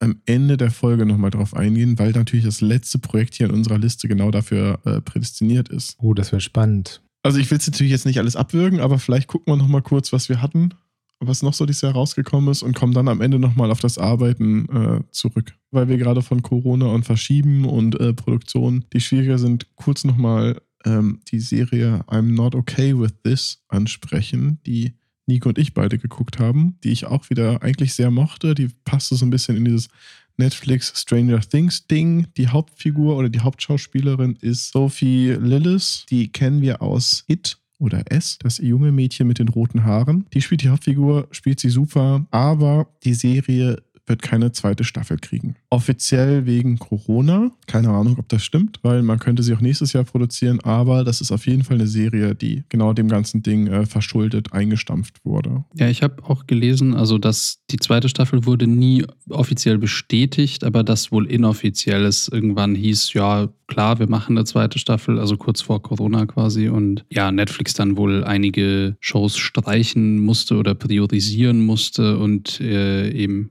die ist dann dem Ganzen zum Opfer gefallen. Aber ähm, ja, schade, ich fand die Serie nämlich auch eigentlich total gut. Ich könnte mir gut vorstellen, dass die äh, gute Dame aber auch äh, einen ziemlich vollen Terminkalender hat für die nächsten Jahre. Und im Zweifelsfall, wenn da mal noch sowas reingeschoben wird, das Ganze mit Sicherheit auch mit ein bisschen mehr Geld einhergeht. So. Ich das ist nicht. gut möglich, ja. Gehört auf jeden Fall sie zur neuen Garde der Schauspieler. Eigentlich müsste man jetzt Ja. schon mal anfangen, so wie Aktien ähm, auf die ganzen jungen Schauspieler, alleine die Stranger Things Schauspieler einfach mal so ein bisschen wetten, wer wie viel. Geld in zehn Jahren. Stimmt. Ah, das wäre cool. Ja, auf die, auf die, auf die Kurse der Schauspieler. Genau, ja. Hoffen, dass man keinen Macaulay Culkin dazwischen hat. Ja, oder dass nicht irgendjemand irgendwas Dummes auf Twitter sagt. So, Ja. ist auch schnell vorbei. verkaufen, schnell. Ja. Ja, dann sind wir jetzt aber auch offiziell im März. Da gibt es ein, ein, ein, ein wirklich, also es gibt mehrere große Produktionen noch, aber einen sehr großen deutschen Film. Wahrscheinlich den größten dieses Jahr. Ja, ja. Und auch einen, mit dem ich am wenigsten anfangen kann, wir auch alle nicht gesehen haben, Nee. so richtig. Äh, Nope. die guten Känguru-Chroniken. Da haben, glaube ich, zumindest, ich weiß nicht, wer von denen diesen Podcast hört, aber viele äh, Freunde und Kollegen haben dran gearbeitet, weil das auch zum Großteil in Berlin und München umgesetzt wurde bei Trickster. True. Ich muss vorab aber sagen, ich verstehe die Känguru-Chroniken nicht. Weder als Buch, noch als Hörspiel, noch als Film. Also diesen, diesen Hype-Train, den es da gibt, weiß ich nicht, war nie so richtig meins. Ich fand das alles immer sehr erzwungen und hip und cool. Und wir sind ja die äh, linksliberalen Studenten und äh, Anti-Regime und das Känguru ist noch krasser als wir und wir finden das super. Also irgendwie das, es wirkte sehr forciert immer für mich. Aber ich kenne genug Leute, die gerade das Hörbuch über alles lieben. Ja, ich kann mir auch gut vorstellen, dass du damit Menschen richtig wehtun kannst, wenn du sowas sagst. Aber mir geht's ähnlich. Ich, ähm, für mich war das immer auch zu sehr das, also ich habe auch nur das Hörbuch gehört, den Anfang, Mhm. und es hört sich dann immer, und es hat sich für mich, hat mir diesen Vibe gegeben, diesen, so stellen sich Menschen Studenten vor. Mhm, So, genau. aber so ist es halt nicht. Ähm, Ich glaube trotzdem, dass es unterhaltsam ist. Ähm, Ich fand nur, dass der Film von dem, was ich gesehen habe, vom Marketingmaterial nochmal einen oben drauf gelegt hat mit Handy, äh, Selfie, äh, Sachen und äh, Hunde treten. Ich weiß nicht genau, ob das Ganze auch im Buch vorkommt. Und Ich hatte das Gefühl, Girly. also oh, Ja, als ich den Trailer gesehen habe, ähm, fand ich vieles von der Ausstattung und, und so weiter sah sehr, sehr nach deutschem Film aus. Also gerade so schlecht sitzende Polizeiuniform und ich fand das Schauspiel von vielen nicht wirklich gut. Irgendwann hat meine Freundin den Film hier zu Hause geguckt gehabt. Ich habe so ein bisschen reingeschaut. Ich habe irgendwann dann den Raum verlassen, weil nicht, weil nicht weil der Film visuell oder irgendwie schlecht war, aber dieses ich komme mit den Känguru-Chroniken einfach nicht der klar. Cringe war zu hart. Sag doch, wie es ist. Ja, definitiv. Es war einfach, ging einfach nicht. Es ging einfach nicht. Und was, was schade ist, also wie gesagt, ich fand das, was ich gesehen habe, das Känguru hat irgendwie funktioniert. Das ist immer ein schwieriges Ding, denn in Anführungszeichen fotoreal, aber ein, ein zumindest realistisch wirkendes Känguru zu haben, was spricht und in der Menschenwelt unterwegs ist, das wird halt sich nie 100% integrieren, weil es immer fake ist. Das gibt es einfach nicht. Das war okay. Das hat eigentlich in den, den Shots, die ich gesehen habe, ganz gut funktioniert. Auch wenn es trotzdem ähm, sehr verstörend ist, wenn das auch immer redet wie ein Mensch. Aber das ist ja Teil der ganzen Sache. Aber ich konnte mit dem Film nichts anfangen und er hat natürlich aufgrund von Corona auch jetzt nicht so viel eingespielt, wie man erwartet hat. Oder der Release war ziemlich nah am Lockdown der Kino oder am Ja. Schließen der Kinos. Ja. Und ich hoffe, ich werde nicht gesteinigt, wenn ich das nächste Mal das Haus verlasse. Dann kommt ein Känguru vorbei und tritt dich. Die ganzen kommunistischen Fans kommen und hauen dich mit Hammer und Sichel kaputt. Ihr habt da wahrscheinlich auch nicht die starken Gefühle zu. Also ich meine, es Nee. Gründe, warum ihr es nicht geguckt habt, aber Also ich will jetzt auch nicht so gemeine Sachen sagen wie du. so viel war das gar nicht. Ich habe nur gegen das Buch gewettert, nicht gegen den Film. Ich, nein, darum geht es auch gar nicht. Ich, eher so, um, um den Fandom nicht noch weiter Ja. zu verärgern, weil ich okay. persönlich habe da auch keine positiven Gefühle ge- gegenüber dieser Ja. ganzen Sache. Ich weiß halt, es ist witzig für viele Menschen. Ich gehöre nicht Ich glaube, dazu. bei, bei mir ist das Problem, dass es unser Schlagzeuger öfter auf Tour, wenn er äh, gefahren ist, durft, hat er Kontrolle über das Radio gehabt. Und öfter mal hat er sowas angemacht. Und dann sitzt du da hinten nach irgendwelchen Konzerten müde im, im, im Bus oder im Auto und musst dir das Känguru anhören. Und Leute, die dir erklären, warum das so witzig ist. Und dann ist so, oh nee. Und ich glaube, auf dem Grund bin ich schon mal so, so ein bisschen, bisschen polarisiert, was das Ganze betrifft. Nico hält sich direkt raus, ne? Ja. So. Ja, hey, Känguru, ich, ich weiß, ich kenne auch Leute, die daran gearbeitet haben. Ich weiß also, dass das existiert, aber es einfach interessiert mich nicht. Keine Ahnung. Was mich aber interessiert ähm, und was ich heute erst geschaut habe und eigentlich ziemlich, ziemlich cool fand, ähm, war Onward. Der kam nämlich auch am äh, 6. März dann raus und ähm, ist auf Disney Plus auch zu gucken. Ich habe den quasi, also ich war, war der im Kino dann auch? Der war noch im Kino, ja. Ähm, ja, da habe ich ihn nicht gesehen, sondern eben, wie gesagt, äh, jetzt gerade erst vor äh, ein paar Stunden. Ich fand den total schön. Also es war jetzt kein, äh, die haben jetzt irgendwie nicht äh, den Animationsfilm neu erfunden, aber es war ein runder Film, dem der Spaß gemacht hat. Die Handlung war, war ganz cool. Ich fand es lu sehr lustig. Ich fand das Setting auch sehr schön. Als alter D&D-Nerd. genau. Einfach das Setting war total absurd. Also zu sagen, man hat eine Welt voller Magie und, und Kobolde und äh, irgendwelcher Orks und Einhörner und in dieser Welt, ja, entwickelt sich quasi einfach so, wie, wie unsere Welt sich quasi auch weiterentwickelt hat. Und irgendwann haben halt die Leute Smartphones und Autos und einen Gaskocher und Glühbirnen und was auch immer. Und, ähm, die Leute brauchen halt Magie nicht mehr und deswegen gibt es sie auch einfach nicht mehr, weil die keiner mehr Mhm. benutzt. Vor allem fand ich geil, dass die, die Einhörner im Endeffekt in dieser Welt dann sowas wie streunende Hunde oder Ratten sind, die halt sich aus Müll ernähren. Also so dieses, das, das Fabelwesen schlechthin streunt dann so durch die Straßen und die fauchen sich auch immer gegenseitig so böse an. Fand ich ein schöner Film. Man da konnte halt wieder Pixar so ein bisschen ähm, das, was sie auch bei Monster AG gezeigt haben, beweisen, ne? dass sie einfach eine Alternativwelt schaffen können, die überall, also in jeder Art und Weise funktioniert, die komplett nachvollziehbar ist, weil du auf einmal trotzdem einen Fastfood-Imbiss hast oder streunende Tiere, nur dass es halt diesmal Fabelwesen sind. Und ich war am Anfang sehr, sehr skeptisch, aber sie haben es halt wieder Pixar Disney typisch geschafft, aus einer einfachen Story, glaube ich, für jede Altersgeneration was rauszuholen. Sachen, die wir als Erwachsene sehen, ähm, die wir lustig fanden, Sachen, die Kinder sehen, die sie gut fanden. Und ich war wieder beeindruckt, wie sie es geschafft haben, mit einer Hose Acting, also Schauspielen, Gefühle rüberzubringen. Also es ist eine Hose und trotzdem fühlst du einfach so viel und die bringt so viel rüber und hat nichts, hat nicht mal Arme, hat kein Gesicht, hat gar nichts. Und es ist fantastisch. Es ist einfach wieder großartige Handwerkskunst und technisch natürlich auch einwandfrei. Ich möchte übrigens gerne mal einen Podcast machen zu Pixar versus der Rest. Am meisten tatsächlich Illumination. Wenn man die gegenüberstellt, finde ich, da gibt es schon ganz schön krasse Unterschiede auf die Art und Weise, wie die eine Welt bauen und ähm, Ja. wie Charaktere funktionieren und wie Humor funktioniert. Äh, da würde ich echt total gerne mal einen Podcast zu machen, weil ich persönlich Illumination nicht mag. Gar nicht. Rennst du bei mir äh, offene Türen ein. Ja. Ich habe auch mit Illumination größere Probleme. Ja. Ja, wo wir schon bei süße, lustige Tiere waren, dann kam ja auch Animal Crossing raus. Stimmt. Bam, das erste Game auf unserer Liste, oder? Ja, Yes. viele sind es auch nicht. Aber Nee. eins der, eh, wahrscheinlich eins der best get- Getimed-Testen. get- getimtesten Ja.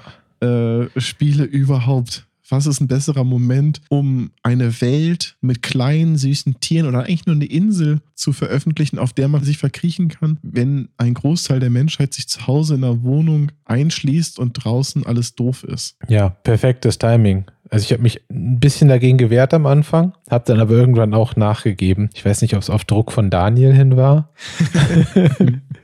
Ich, ich habe mir das ja auch geholt, aber ich bin leider echt auch nie damit warm geworden. Also ich, ähm, ich habe es mir dann auch so gruppenzwangmäßig quasi geholt. Ähm, aber ja, habe so ein bisschen irgendwie, weiß ich nicht, paar Pfirsiche geerntet und irgendwie mit ein paar äh, Tierchen geredet. Und äh, ich glaube, ich hatte irgendwie eine Mütze oder sowas. Größtes Achievement. Ich hatte eine Ja. Mütze. Klingt ziemlich cool auf jeden Fall. Aber es ist tatsächlich so gut getimt gewesen, dass man irgendwie fast meint, irgendwie Nintendo hätte was mit der Verbreitung des Coronavirus zu tun. Ja. Also es ist, also es geht ja wohl nicht besser. Aber bei mir ist das Prinzip halt auch voll aufgegangen. Inzwischen nicht mehr wirklich. Jetzt ist gerade das Interesse sehr, sehr gering. Ich habe schon lange nicht mehr angemacht. Aber gerade in der Anfangszeit, ähm, wie gesagt, es kam am 20.03. raus. Da ging es dann auch los mit allem, alles ist zu. Ich habe dann öfter, wenn ich gerade zu Hause gearbeitet habe, nach dem Feierabend nochmal kurz die Switch angemacht, mich aufs Sofa gesetzt, eine halbe Stunde mich um meine Insel gekümmert und dann war man, war man sofort tiefenentspannt. Schwieriger wurde es dann später, als man dann in, an der Rübenbörse hing und versucht hat, den besten, Preis rauszukriegen und sich so ein bisschen Stress gemacht hat. Scheiß Kapitalismus, ey. Ist schlimm, ne? Aber grundsätzlich haben sie es echt, echt das richtige Spiel für dieses Jahr rausgebracht. Und das sieht man ja auch. Ich meine, so erfolgreich wie das Ding ist, das ist schon, das ist schon krass. Ich meine, ich glaube, bestimmt hast du das dann auch hin und wieder gespielt, nachdem du mit uns oder mit mir, Nico hat's ja immer noch nicht so wirklich, Call of Duty gespielt hast und da ging natürlich der Puls ordentlich hoch und dann konntest du dich wieder schön runterspielen mit Animal Crossing. So wie, Total. das, so wie das früher im Club lief bei den ganzen Leuten. Genau. Ja, aber das sind definitiv bei mir schon die beiden Spiele, die das Jahr am meisten geprägt haben. Call of Duty noch deutlich mehr. ja, Ist natürlich eigentlich vom letzten Jahr, aber durch Corona nicht Warzone. Nicht Warzone, genau, Ja. aber durch, gerade durch die Warzone habe ich mit so vielen Leuten regelmäßig Video gespielt wie in den letzten zehn Jahren nicht. Also inzwischen ist es nur noch ein harter Kern, aber das ist gerade so ein bisschen die sozialste Komponente, die ich in meiner, meiner Woche habe. So dieses abendliche nochmal drei, vier Stunden rumballern. Und selbst da ist ja nicht mal die Kommunikation so, dass man viel über Alltägliches redet. Zwischen den Matches mal ganz kurz, so fünf Minuten und dann geht's weiter. Dann ist es wieder nur, da hinten ist jemand, da ist jemand, ach komm, mach das und das. Aber trotzdem fühlt es sich wie zwischenmenschliche Interaktion an und das ist sehr, sehr angenehm. ja, das stimmt. Es ist echt gut, dass es Online-Videospiele gibt, muss man einfach sagen. Ja, ich glaube, ich würde sogar behaupten, dass das Internet einfach uns irgendwie hier in diesem Jahr während der Pandemie den Arsch gerettet hat. Ich meine, stellt euch die ganze Situation hier mal ohne Internet vor. Also vielleicht wären wir dann auch nicht abhängig vom Internet, wenn es das Internet nicht gäbe äh, von vornherein. Aber was würden wir dann alle machen? Würden wir dann zu Hause sitzen und Bücher lesen? Wir würden hier zum Beispiel nicht sitzen gerade. Oder ähm, alleine so Videochat zu machen, wie viele Geburtstage ich vor der Webcam mit Leuten gefeiert habe. Natürlich ist das nur so, ja, ist nicht ideal, aber für Leute, die alleine sind, die jetzt keinen Partner oder Partnerin haben, ist es, glaube ich, ein sehr, sehr wichtiger Punkt, wenn du nicht komplett vereinsamst. Und ich glaube, ohne Internet wäre schrecklich. Ohne Streaming, in manchen Fällen wäre es vielleicht gut, wenn der Informationsfluss ein bisschen anderer wäre und nicht so viele Leute irgendwelche komischen äh, verschwurbelten Theorien im Internet ablassen, die andere Leute wieder lesen und jeder eine Meinung hat und jeder eine Meinung am Mikro oder, oder vor Kamera äh, in die große Welt hinaus posaunen muss. Aber ich bin froh, dass wir es haben. Ja, und ich habe auch das Gefühl, dass Leute, die normalerweise jetzt irgendwie nicht so internetaffin sind, also so, Mhm. das war die Erfahrung in meinem Freundeskreis, also dass ich war immer so äh, der nerdigste Typ in meinem Freundeskreis. Für mich wär, war das normal, irgendwie online mit Leuten ein Videospiel zu spielen. Für viele meiner Freunde war das total komisch irgendwie. Also ja. immer noch. Also das waren, also es ist auch gar nicht schlimm oder so, aber das sind halt dann irgendwie viele meiner Freunde, die gehen halt wirklich noch gern einfach raus und treffen raus, sich in echt oh. mit Leuten. Das mache ich natürlich auch, aber ich habe auch nie so dieses, also das als Konkurrenzkampf gesehen. So, ich kann ja. irgendwie an einem Dienstag online mit jemandem spielen äh, aus weiß ich nicht, Schweden oder Australien ja. oder sonst irgendwo, den ich vielleicht auch noch gar nicht so gut kenne. Und dann am nächsten Tag kann ich auch einfach rausgehen. Und, ähm, und ich glaube, da ist so eine Hemmschwelle gefallen für viele, weil es natürlich mhm. jetzt nicht anders ging, dass jetzt auch viele Leute in meinem Freundeskreis, äh, mit denen ich noch nie irgendwie online gespielt habe, also die die Playstation zum Teil, äh, wenn sie sie überhaupt haben, dann auch nur haben, um FIFA auf der Couch zu spielen. Und plötzlich war es so eben, man hat sich regelmäßig äh, für, für Zoom-Stammtische getroffen und irgendwie miteinander geredet und Bier getrunken und, ähm, und hat dann eben auch äh, online, also wir haben dann, kam dann irgendwann ja auch äh, dieses Jahr raus äh, Fall Guys zum Beispiel gespielt ähm, oder andere Koop-Spiele, die man, also You Don't Know Jack beispielsweise, ähm, da so, so Quizabende gemacht. Und das war äh, total normal und jeder mochte das und es war cool. Mhm. Und es war dann aber auch interessant zu sehen, dass im äh, Sommer, als ähm, der Lockdown dann vorerst wieder zu Ende war, das Ganze dann doch auch wieder abgeebbt ist. Also dass ja. dann irgendwie diese ganzen Zoom-Treffen also nicht mehr irgendwie stattgefunden haben, obwohl ich es ja schön gefunden hätte, weil mein Freundeskreis ja auch irgendwie über mehrere Städte und Länder verteilt ist. Und äh, für mich irgendwie, der jetzt nicht im, im, ich sag mal, Hotspot meines Freundeskreises in München wohnt, ich habe meine Freunde dadurch viel öfter gesehen, als ich es normal tue, weil die sich immer in München treffen und ich nicht dabei bin. Mhm. Und wenn das online war, dann konnte man sich halt einfach kurz mit einklinken. Ja. Und ähm, naja, ich, ich hoffe, dass das halt auch ohne Lockdown irgendwie vielleicht so ein bisschen auch normal wird, dass man vielleicht nicht immer, klar, sich sehen und treffen in echt ist wichtig, aber dass man vielleicht trotzdem irgendwie sagt, hey, lass mal alle zwei Monate oder so irgendwie einen Online-Stammtisch machen. Mhm. Es muss einfach leichter werden. Ich glaube, momentan sind halt diese ganzen Home Entertainment, TV-Hersteller und so, alle noch relativ träge, weil bei denen ist es ja nicht so, dass man sagt so, ah, irgendwas ändert sich und zwei Wochen später produzieren sie irgendwas. Aber ich könnte mir gut vorstellen, wenn das halt im Wohnzimmer so ein bisschen eine feste, stationäre Sache ist, dass du halt sagst so, ey, ich schalte mich mal kurz mit den Leuten zusammen und du sitzt auf dem Sofa und du drückst nur auf zwei Tasten und hast bis in dem Videocall mit den anderen Leuten, ja. dann wäre das natürlich cool. Ich meine, interessanterweise wurde das Ganze ja irgendwie so vor, keine Ahnung, sechs, sieben, Jahren irgendwie mit den neuen Konsolen, mit der Xbox damals eigentlich mhm. versucht, mit Kinect. Ja, irgendwie umzusetzen. Kam halt überhaupt nicht gut an, war halt auch keine Pandemie. Ich glaube, heute würden es die Leute extrem cool finden, wenn halt irgendwie es für sie einfach ist, dass du. Wenn wir jetzt einfach Fernseher mit einer eingebauten Webcam hätten. Mit einer guten auch noch. Dann, Mit einer ja, guten, ja, ja, genau. Guter Ton, gutes Mikrofon, gute Webcam und du kannst halt einfach, du drückst auf eine Taste und du bist halt im Wohnzimmer von Freunden oder der Familie. Dann ist das schon ziemlich gut, gerade in der Welt, in der wir leben, in der halt nicht alle im gleichen Dorf mehr wohnen, so, sondern ja. wir sind halt unterschiedlich. Ja. Und dennoch kann ich es nicht erwarten, mit euch beiden Nasen in einem Raum zu sitzen und den Podcast aufzunehmen. Das wird schön. Und Bier zu trinken. Oder vielleicht, ähm, natürlich müssen wir den Whisky trinken, weil Bier, das bitzelt viel zu viel für so einen Podcast. Und dann trinken wir natürlich nur Alkoholgetränke, die podcast-tauglich sind. Nur stille, hochprozentige Schnäpse. nur klaren. genau. Naja, äh, was auch lustig ist, ich meine, unsere Liste, die umfasst ja jetzt Serien und Filme und äh, das ein oder andere Game, aber ähm, nur weil wir es gerade erwähnt haben, eine, eine Software, äh, die eben wahrscheinlich auch total explodiert ist dieses Jahr, ist ja eben Zoom. Also ich weiß nicht, vorher, ich kannte Zoom, den Namen, aber ich hatte das vorher eigentlich noch nie benutzt. Also ich war dann immer so WhatsApp oder Skype oder also diese normalen, in Anführungszeichen, Messenger-Dienste hat man ja genutzt und plötzlich irgendwie ist Zoom total explodiert. Einfach, weil das, also der große Vorteil, glaube ich, gegenüber allen anderen ähm, Diensten ist ja dieses Ding gewesen, dass man Leuten einfach einen Link schickt, ohne irgendeinen Account oder ohne gar Anmeldung. nichts. Du kriegst ja. eine SMS äh, mit einem Link oder eine E-Mail und drückst da drauf und du bist dann sofort schon dabei. Und ähm, das hat geholfen. Also ich glaube, gerade auch, wenn man sich dann äh, zum Beispiel mit Eltern oder so connecten will, weil ich habe dann auch am Anfang, Anfang des Jahres irgendwie, als der, als der Lockdown eben war, ähm, und ich meine Eltern nicht äh, sehen konnte, denen halt so einen Link geschickt und es hat wunderbar funktioniert irgendwie, obwohl das normalerweise immer ein ganz schönes Hickhack ist, den irgendwas Computermäßiges zu erklären. Aber das war so hier, drück da drauf und dann geht es. Hm. Ja, also das fand ich irgendwie Total. echt auch ziemlich super. Gibt Skype noch? Ja, es gibt, leider gibt es es noch, ja. Ich finde, das ist der Dienst, der vermutlich am schlechtesten abgeschnitten hat von allen in dieser ganzen Ja, genau. Ich meine, man hat jetzt einfach gesehen, wie viele Alternativen es gibt und wie viele gut funktionierende Alternativen es Ja. gibt.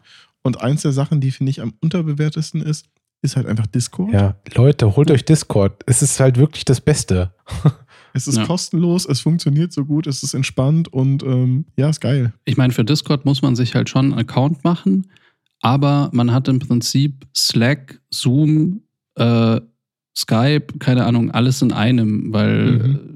Du, du hast verschiedene Channels, du kannst dich zu verschiedenen Themen mit verschiedenen Leuten unterhalten. Die Videoqualität, die Audioqualität ist total super. Also absolut geiles Ding. Und es ist auch total lustig, wie die das überhaupt nicht so richtig hart promoted haben, sondern es ist einfach da, es war einfach nur zum, halt ein zum fürs Gaming. Gaming gedacht. Eben. Ja. Ich weiß es nicht. Irgendwie Skype hat es über Jahre nicht hinbekommen, eine anständige Videoqualität aufrechtzuerhalten und die bei Discord machen das einfach. Ja, also für mich ist Discord äh, die Software des Jahres. Ich weiß, dass es bei Apple und so überall Zoom geworden ist in ihren Stores, aber ich finde Discord ist es wirklich cool. Es hat halt eigentlich auch die gleichen Features. Ich meine, Ja. ich glaube, das, was Zoom noch sehr beliebt macht, ist, du kannst halt aufzeichnen direkt die Sachen. Aber du kannst bei Discord zum Beispiel auch einfach Monitore sharen, deinen Arbeitsplatz. Du kannst halt mit Leuten lustige Sachen zusammen machen, im Web surfen äh, dabei. Ja. Also es ist schön interaktiv. Du kannst echt Spaß haben. Ohne dass man eigentlich den eigentlichen Nutzen hat. Ne? Also von den Discord-Servern, die ich zwar auch immer noch gerne nutze und da gibt es auch genug, wo ich rumhänge, was so ein bisschen ist wie früher Chatrooms oder irgendwelche Foren, aber selbst wenn man den Teil ausklammert, alleine die Direktnachrichten, die Calls, Screensharen, super. Und wir werden leider nicht bezahlt. Es gab ja dann auch irgendwann während dem ersten äh, Lockdown für, für, also das haben Freunde von mir über Discord gemacht. Ich hatte da leider keine Zeit, um mitzumachen, aber so Escape Rooms für Discord. Mhm. Ähm, und das fand ich ja auch eine grandiose Idee, also dass du dann im Endeffekt Rätselaufgaben äh, gestellt bekommst. Ähm, und dann ist es sowas wie ein Link und du musst da was Bestimmtes auf einer Webseite finden Ja. und mit diesem Hinweis kommst du quasi weiter und ähm, das Ganze dann eben mit Freunden zusammen. Also total geil. Wir haben auch, um äh, Werbung zu machen, auf dem Filmkollektiv 3000 Discord einen äh, Trivia-Pub-Quiz-Bot, Nico. Da können wir auch nachher rumhängen. Ich bin der Einzige, der da Nice. drauf ist. ich. ich kriege immer die ganzen Nachrichten zugeschickt und denke, Geil. Mann, Aber du antwortest nie. Nee. Natürlich nicht.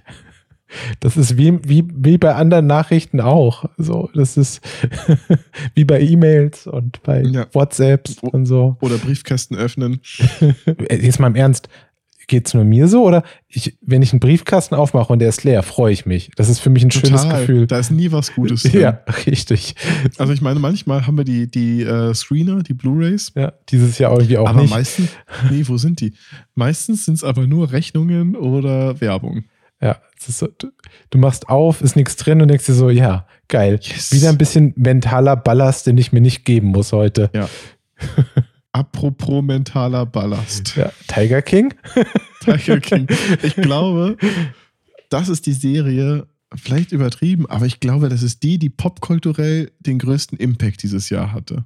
Ja. Ich kann mich an nichts erinnern, was irgendwie so gehypt, so besprochen wurde, wie ähm, die zahnlosen Rednecks von Tiger King. Total. Interessant ist, wie es, also, wenn man das Ganze mit dem Abstand heute so sieht, so, wenn der, Mhm. nach dem Hype, wie, wie steht ihr denn so zu Tiger King jetzt Ende des Jahres nach äh, ein paar Monaten? Also ich habe es immer noch nicht geguckt. Bei mir war die Phase zwischen März und Mai ähm, Ja. so bestand eigentlich nur aus, aus Stress und Arbeit, Ja. dass ich das irgendwie so ein bisschen verpasst habe und seitdem habe ich das irgendwie nicht mehr aufgeholt. ja. Bei mir war Tiger King immer nur ein Mitschauen. Also ich habe mich nie aktiv hingesetzt und eine Folge angemacht, sondern, aber wenn es lief, bin ich öfter doch mal auf der Couch hängen geblieben und habe mitgeguckt. Teilweise fühlt es sich so an wie, naja, wie sowas wie Stromberg, nur halt in echt. Also dieser Fremdschampotenzial und dieses an den Kopf fassen und das ist doch Fake. Gedanke war schon ganz schön krass. Also teilweise auch Bauer sucht Frau und diese ganzen anderen weirden Formate. Es ist echt, vieles davon tat echt weh und tut es auch immer noch. Und ich, es ist einfach absurd. Es ist einfach sehr exotisch.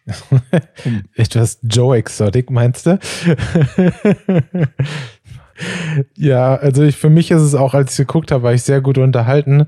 Äh, wenn man sich danach noch ein bisschen mehr damit beschäftigt hat und so ein paar unabhängige Interviews mit den Leuten gesehen hat und dann so ein bisschen herausgefunden hat, dass der Joe Exotic, der ja in der Serie zwar auch weird rüberkommt, aber mhm. lange nicht so übel, wie er in echt dann eigentlich war. So und äh, wie das so ist, äh, wenn man halt so einen Park hat und dann Tiere annimmt, nur um sie dann vorne rum anzunehmen und hinten rum direkt äh, zu erledigen. Also einschläfern ist zu harmlos.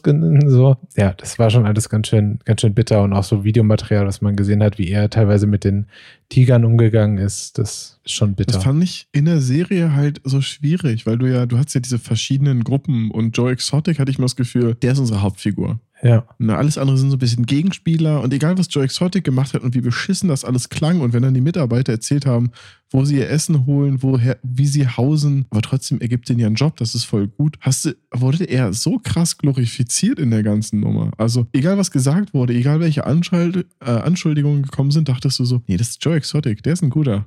Ja. Und es, es geht einfach alles gar nicht. Aber es, das ist so ein absurdes Milieu gewesen, wo ich nicht mal wusste, dass das existiert, diese kleinen Zoos, Raubtier-Dinger ja. und war eine verrückte Welt. Wahrscheinlich ja. eine verrücktere als unsere, deswegen ist das so gut angekommen. Das war, war wahrscheinlich das Animal Crossing für die Nicht-Gamer. Ja.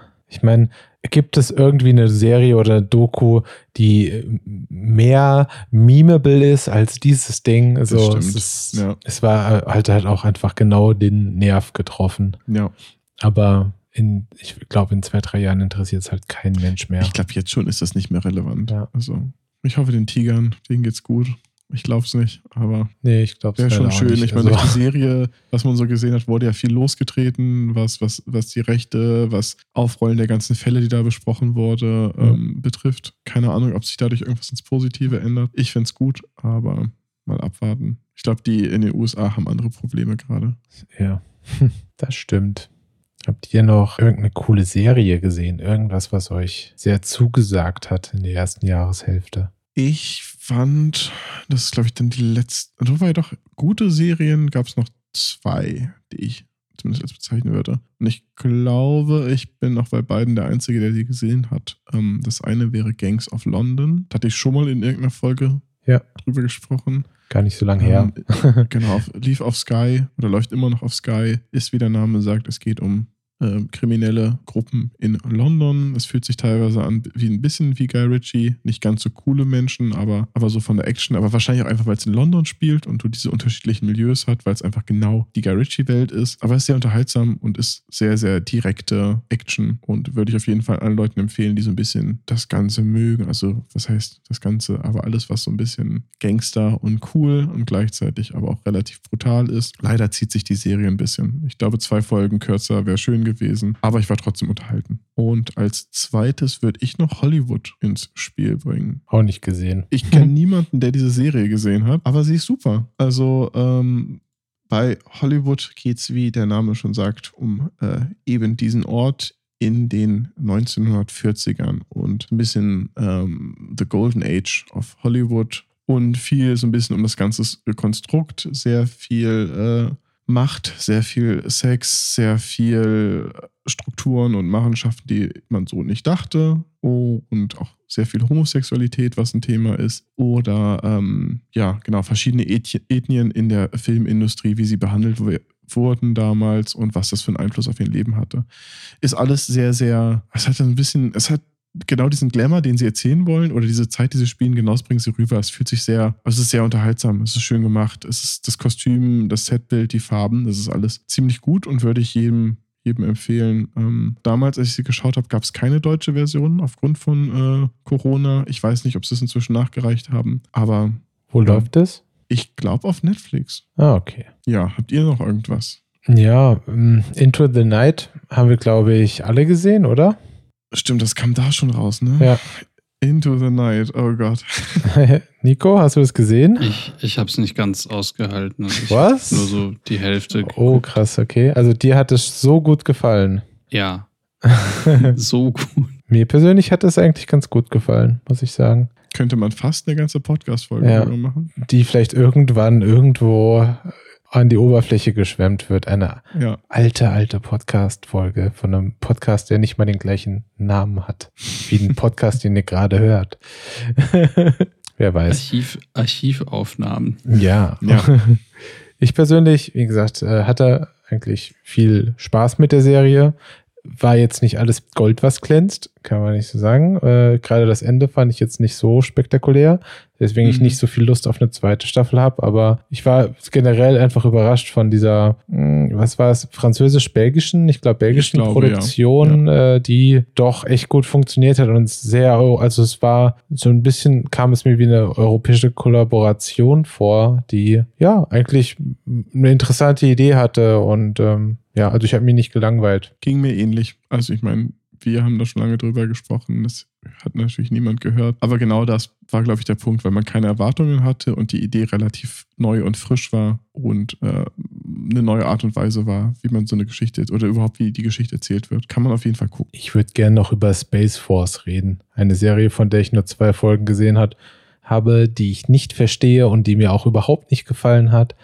Aber ich weiß, Daniel hat sie gesehen und hat auch eine andere Meinung dazu, glaube ich. Ich fand sie gut, ja. Ich kann dir auch gar nicht sagen, warum. Ich fand es einfach, ich glaube, für mich ist einfach dieses ganze Konstrukt der Space Force und dass es ein real existierender Teil ist, natürlich nicht so, wie er in der Serie ähm, vorgestellt wird, aber dass es das ganze Ding gibt, fand ich gut. Und ich fand gerade in dem Kontext waren halt viele Folgen, waren so, wo man sich genauso eigentlich dachte, was macht eigentlich die Space Force? Und ähm, ja, und da haben sie halt einfach so viele Themen gehabt und es war einfach sehr absurd und unterhaltsam und genau diese Kategorie kurzweilig, wie ich sie vorhin schon mal meinte, dass ich nicht das Gefühl hatte, wenn ich da eine halbe Stunde investiert habe, dass, dass, es, dass, ich die, dass es verlorene Zeit ist, sondern dass ich unterhalten war. Natürlich nicht mehr. Ich kann mich an vielleicht zwei Folgen erinnern, einfach nur weil es Affen im Weltall gab. Aber ich fand sie eigentlich gut. Ja, ich habe, glaube ich, auch ein, zweimal gelacht. Echt? Ah, Okay. Ich habe halt tatsächlich in zwei Folgen gar nicht gelacht. Hatte Ja. aber auch so ein bisschen, weil es ja auch ein bisschen so beworben wurde, eigentlich die Erwartung, dass es in die Richtung The Office geht. Aber es ist halt nicht wirklich eine Comedy-Serie, ne? Also es ist jetzt keine, es sind jetzt nicht so Gags Nee, am nicht- laufenden Band. Das ist Nee, gar nicht. Nee, es ist einfach, es ist, wie gesagt, für mich war es halt vieles in der Situation einfach zu überlegen, Space Force gibt's wirklich. Sieht Aber so Space Force aus. Ich, aber ich finde, ich finde ja die, die, der Gedanke von der Space Force, ich finde das überhaupt nicht dumm, auch wenn das so jetzt äh, häufig so dargestellt wird und weil Trump sich äh, das ja in Anführungsstrichen ausgedacht hat, finde ich, dass äh, man eine Verteidigung im Weltall hat. Allein schon, wenn man überlegt, wie verdammt viele Satelliten man da hat, die man echt braucht, wenn die weg sind, ist das Land halt blind so und Ja. wie wichtig es ist, eigentlich eine Verteidigung zu haben, auch außerhalb der Erde, finde ich das persönlich gar nicht so dumm. nee, natürlich ja. Aber das ist ja eigentlich gar nicht die Space Force. Also, da geht's ja weniger darum. Es ist, ja, du hast komplett Ja. recht. Es ist ein sinnvoller Schritt, aber und sie haben es ein bisschen übertrieben und Ja. auf die Spitze ge. Obwohl die immer wieder schöne Sachen von sich hören lassen, wie einer wurde irgendwie jetzt entlassen oder suspendiert, weil er sich eine PlayStation 5 kaufen wollte und so lange in der Schlange stand und deswegen nicht an die Arbeit gekommen ist bei der Space Force und bei einem äh, Turnier der verschiedenen äh, Teile der, des Verteidigungsministeriums Mhm. in den USA. Die hatten ein Videospielturnier in Call of Duty irgendwie und die Space Force hat gewonnen. Das sind die krassesten Nerds von allen. Das sind richtige Gamer. Aber alleine so eine Folge gibt's halt auch, wo die Space Force gegen, ich glaube, die Air Force antritt in so einem Kampf, wo beide Teams äh, Exoskelette anziehen und so, so, so Paintball-Turniere haben. Und weil die Space Force einfach Nerds sind und nicht fit, hacken sie einfach die anderen Exoskelette, statt gegen die zu kämpfen. Hm. und solche Sachen. Und dann hast du so ein paar Momente, wo du einfach, ich glaube, das Gute ist, weil ich irgendwie ein paar Sachen mir vorstellen könnte, dass es wirklich so solche Momente im, im, im Verteidigungsministerium gibt, dass sie nicht anerkannt werden und einfach immer die Deppen sind. Aber ich kann auch verstehen, wenn man die Sendung nicht gut fand. Ich fand auch, es gab auch genug Folgen, die, die sich zäh anfühlten. Und Nico hat sie auch nicht gesehen. Nö. Nö.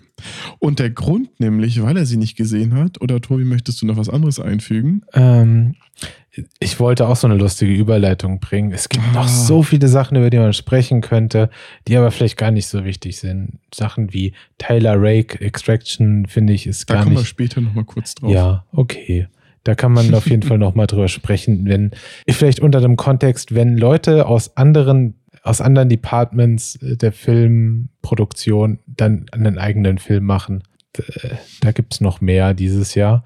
Ähm, Ja. Aber ansonsten war für mich noch The Last Dance ganz interessant. Also Mhm. äh, die Dokumentation über die Chicago Bulls und Michael Jordan. Stimmt, die wollte ich immer mal gucken. Äh, macht echt Spaß und eigentlich eins Einzige, was ich erwähnen wollte, ist eigentlich eine rein technische Sache. Dadurch, dass die schon immer begleitet wurden für eine Dokumentation, die, so viel ich weiß, nie rauskam, haben die die ganze Zeit mit 16 oder beziehungsweise 35 Millimeter gedreht. Das heißt, das Material von früher aus den 1990er Jahren und 80er Jahren sieht teilweise halt richtig gut aus. Mhm. Teilweise dann gegengeschnitten mit TV-Kameras aus der Zeit, die einfach die absolute Hölle sind. Aber es ist halt immer spannend, so Sachen zu sehen, die in den 90ern sind und mehr dokumentarisch sind, aber unfassbar gut aussehen. Also die noch richtig gut funktionieren auch heutzutage.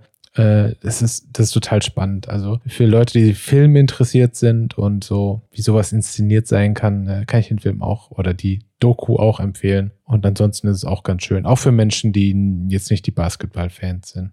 Aber ich meine, wenn man in den 90ern aufgewachsen ist, sind, glaube ich, Chicago Bulls sind einfach so ein Ding. Ich wollte gerade sagen, ich bin auch kein Basketball-Interessierter, aber die Chicago Bulls, gerade um Michael Jordan und Scottie Pippen und Ja.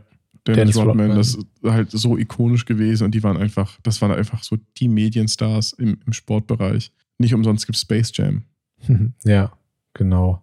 Und ich meine, es ist irre, dass eigentlich vorher Nike nicht relevant war als Sportmarke. Und dann kam Michael Jordan und Ja. wow, Michael Jordan wollte eigentlich zu Adidas, aber dann hat er den Schuh bei Nike rausgebracht und ich glaube, Nike kann ihm für immer sehr, sehr, sehr, sehr dankbar Mhm. dafür sein. Aber von meiner Seite aus ähm, war es das eigentlich. Alles andere, was ich so in der Liste sehe, habe ich eh nicht gesehen oder wollte Mhm. ich zum Teil auch nicht sehen.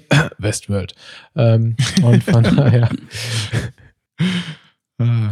Ja, ähm, weißt du, für mich ist das auch äh, so ein ganz guter Cut, weil im Endeffekt äh, eben die, die letzte Serie der, der ersten Hälfte äh, dieses Jahres, ähm, die ich dann geguckt habe, war im Endeffekt Dark. Und das war einfach für dieses Jahr auch so ein Abschnitt äh, meines Lebens, äh, der, der quasi dort aufgehört hat, weil da sehr viel Zeit und Arbeit und so weiter reingeflossen ist. Und ähm, genau, und so hat quasi die erste Jahreshälfte für mich mit Dark geendet. Und ähm, ja, zu der Serie äh, kann, man, kann man sehr viel sagen, muss man aber auch, glaube ich, gar nicht, weil ich, also ich finde auf jeden Fall, dass es halt irgendwie wert ist, die anzuschauen, weil ich den Storytelling-Ansatz irgendwie ganz cool fand. Also ich habe zum Teil auch meine Probleme damit, weil es eine Serie ist, die ähm, sehr wenig erklärt, was ich sehr gut finde, ähm, wo man aber eben dann doch öfter irgendwie sich fragt, was ist da jetzt eigentlich passiert? Also wirklich äh, grenzwertig in dem Punkt, weil ich sage, man kommt sehr oft, finde ich, irgendwie an den Moment, wo man sagt, habe ich es jetzt nicht gecheckt, weil ich doof bin, weil ich das nicht verfolge oder wirklich, weil das Drehbuch so geschrieben ist, ähm, dass man es nicht oder weil es so Mhm. inszeniert ist, dass man es nicht versteht oder also man, man, man hat Schwierigkeiten der Handlung zu folgen. Aber so sehr ich das quasi kritisiere, so sehr finde ich das eigentlich auch gut. Ähm, und ich finde, Dark äh, findet da irgendwie so einen ganz guten Mittelweg, wo man irgendwie, also als Zuschauer ähm, am, am, an der Grenze zur Überforderung ist. Also manchmal kurz äh, bisschen drunter, manchmal bisschen drüber. Und das fand ich auf jeden Fall spannend. Das stimmt. Ähm, ist auf jeden Fall, also ich, ich, es gab, glaube ich, keine Serie, wo sehr ich mich so darauf vorbereiten musste wie auf Dark, dass ich da mit ausgedruckten Stammbäumen saß und ähm, um das Ganze irgendwie zu verstehen. Aber das ist auch echt eine Serie, die sehr, sehr schwer ist, drüber zu sprechen, weil, glaube ich, egal was man sagt, man spoilt irgendwas. Ich glaube, für mich ist immer noch der Punkt, die Staffel 1 war, war super, Staffel 2 hat ein Ende, was für mich Staffel 3 kaputt gemacht hat. Ähm, aber das ist auch einfach grundsätzliche Frage. Ich weiß, Tobi hat es noch nicht gesehen, deswegen wollen wir gar nicht drüber eingehen. Aber die spannende Frage, weil du ja gerade von Arbeit gesprochen hast, was war denn deine Aufgabe an Dark, Nico? Das wissen wir noch gar nicht. Haben wir da nicht schon mal drüber gesprochen irgendwann? Ich glaube, du hast es schon mal erwähnt. Ja, also ich war Visual Effects Supervisor ähm, bei Dark. Das heißt, ich war verantwortlich für die Umsetzung eines Großteils äh, der, der Visual Effects in der Serie, unter anderem auch die dunkle Materie, also die, wir haben sie immer Black Matter genannt, dieser schwarze, wabernde Energieball, den man auch aus der zweiten Staffel schon kennt, wo ich, wo ich den gleichen Job quasi auch schon gemacht hat. Deswegen meinte ich, hat halt so eine Phase für mich geendet, weil ich zwei Jahre am Stück oder fast zwei Jahre eigentlich nur Dark gemacht habe zum großen Teil. Es ist ja auch, glaube ich, immer interessant. Also ich meine, wir haben ja alle schon an diversen amerikanischen Serien und Filmen gearbeitet, die sehr populär sind und sehr viel positive Resonanz haben. Aber es ist doch vermutlich noch mal ein bisschen was anderes, wenn man so involviert ist in eine deutsche Serie, die aber die dann international so extrem beliebt ist, oder? Also das ist doch, glaube ich, noch mal eine, eine andere Art von äh, Befriedigung, die man dadurch bekommt, oder? Ja, absolut. Also ich meine, die Erfahrung daran zu arbeiten war total super. Also das Projekt hat echt Spaß gemacht und ich fand es ja auch irgendwie äh, total cool, weil wirklich ein ähm, eine, eine enge Verbindung äh, irgendwie zum Regisseur, also äh, Baban Bo Oda, ähm, da war. Also wir haben da regelmäßig halt irgendwie drüber geredet, auch ganz normal irgendwie äh, drüber geredet und es hat sich dann, also weil ich auch in der zweiten Staffel am Set dabei war und ähm, den Bo da kennengelernt habe, ähm, war das halt eine tolle, eine tolle Art miteinander äh, ja zu interagieren und auch, äh, also sind von mir auch eine, weil man gerade bei internationalen Projekten führt man ja auch viel aus und hat gar nicht so große Freiheiten, kreativ äh, Dinge auszuprobieren, sondern man macht halt Versionen und Vorschläge und also insofern kann man das schon machen, aber dort war es halt ganz toll, also durch diese enge Verbindung, dass man halt wirklich auch irgendwie miteinander gesprochen hat und gesagt hat, hey, schau mal, sollen wir so ausprobieren, sollen wir das so ausprobieren? Ein paar von, von, ähm, von meinen Ideen sind halt auch direkt damit eingeflossen und man hat halt auch gesehen, okay, das kommt gut an, das kommt nicht gut an und hat dann gemeinsam quasi so das Projekt entwickelt und dass es dann halt irgendwie international auch so erfolgreich war, das hat mich natürlich auch total gefreut. Also es gab ja dann auch irgendwie parallel zu ähm, zu der Zeit, als wir quasi an der dritten Staffel gearbeitet, diese Rotten Tomatoes, äh, diesen Serienbattle auf Netflix oder so, wo dann äh, Dark am Ende den ersten Platz gemacht hat und sogar gegen ähm, Peaky Blinders und Stranger Things gewonnen hat, was ja auch sehr äh, erfolgreiche Serien auf Netflix sind. Das ist, also ist natürlich toll. Ja, ich hatte letztens, deswegen haben wir jetzt auch endlich mal mit Dark nochmal so richtig angefangen, wo man heutzutage so sucht, auf YouTube nach Listen geschaut für die besten Mystery-Serien der zwei 2010er, weil ich einfach total Lust hatte, mal wieder eine Mystery-Serie zu gucken. Auch wenn jetzt Lost am Ende zum Beispiel enttäuschend war, ist es halt so, dass man ich vermisse es total. Ich mag diese Mystery-Serien total mhm. gerne, bei denen man einfach, wenn sie, sie, sind fertig, eine Folge und man will darüber nachdenken und man steht auf die Theorien und da ist schon eine ganz andere Welt. Und eigentlich war in jeder Liste Dark auf Platz 1. Es war immer die, ein, das war immer die beste Mystery-Serie der 2010er Jahre. Und das ist ja schon, das ist schon ein Qualitätsmerkmal. Das ist schon ziemlich cool.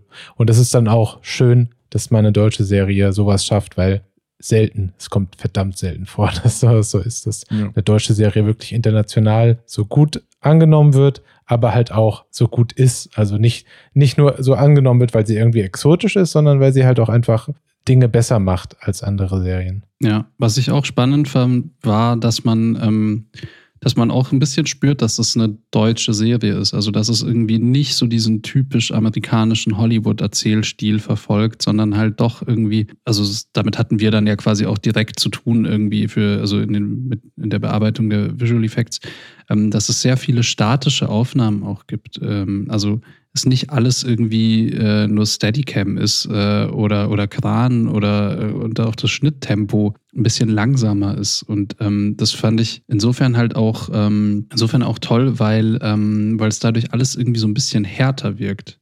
Also es ist nicht so dieses, oh mein Gott, er wird mich umbringen und dann wird hin und her geschnitten. Nein, tu's nicht. Doch, äh, ich habe, und dann erzählt man warum. Und also so wie das ja oft der Fall ist, sondern es ist einfach viel härter. So, wenn jemand mhm. erschossen wird, dann ist, hast du eine totale Einstellung, ein Typ mit einer Knarre und der schießt halt. Und fertig. Next. Ja, ich meine, es passt jetzt zu der ganzen Art und Weise zur Ästhetik. Die Farben, das ist alles sehr viel träger oder melancholischer oder drückender, als wenn du jetzt ganz schnell alles erzählen würdest. Teilweise vielleicht auch ein bisschen zu viel, aber gerade dadurch baut sich ja dieser Druck der Serie auf. Ich finde aber auch, das ist aber auch dieser generelle skandinavische Einfluss, der so in den letzten 10, 20 Jahren gekommen ist. Nicht nur jetzt dabei, sondern generell. Also ich weiß nicht, ob ihr Serien wie The Killing gesehen habt. Es ist ja auch eine direkte Umsetzung von einer dänischen Serie, glaube ich. Und die ist auch so sehr düster. Es regnet immer und alles ist sehr hart und sehr deprimierend und ja, nicht so fluffig und so weiter. Und das finde ich spannend. Also ich mag das auch total gerne. Ich fände es auch bei Dark, was ich so, fand ich es manchmal schon sehr interessant, dass wirklich jeder einen skandinavischen Namen hat. Ich habe mich teilweise Ja. nicht so gefühlt, als wenn das jetzt in Deutschland wäre.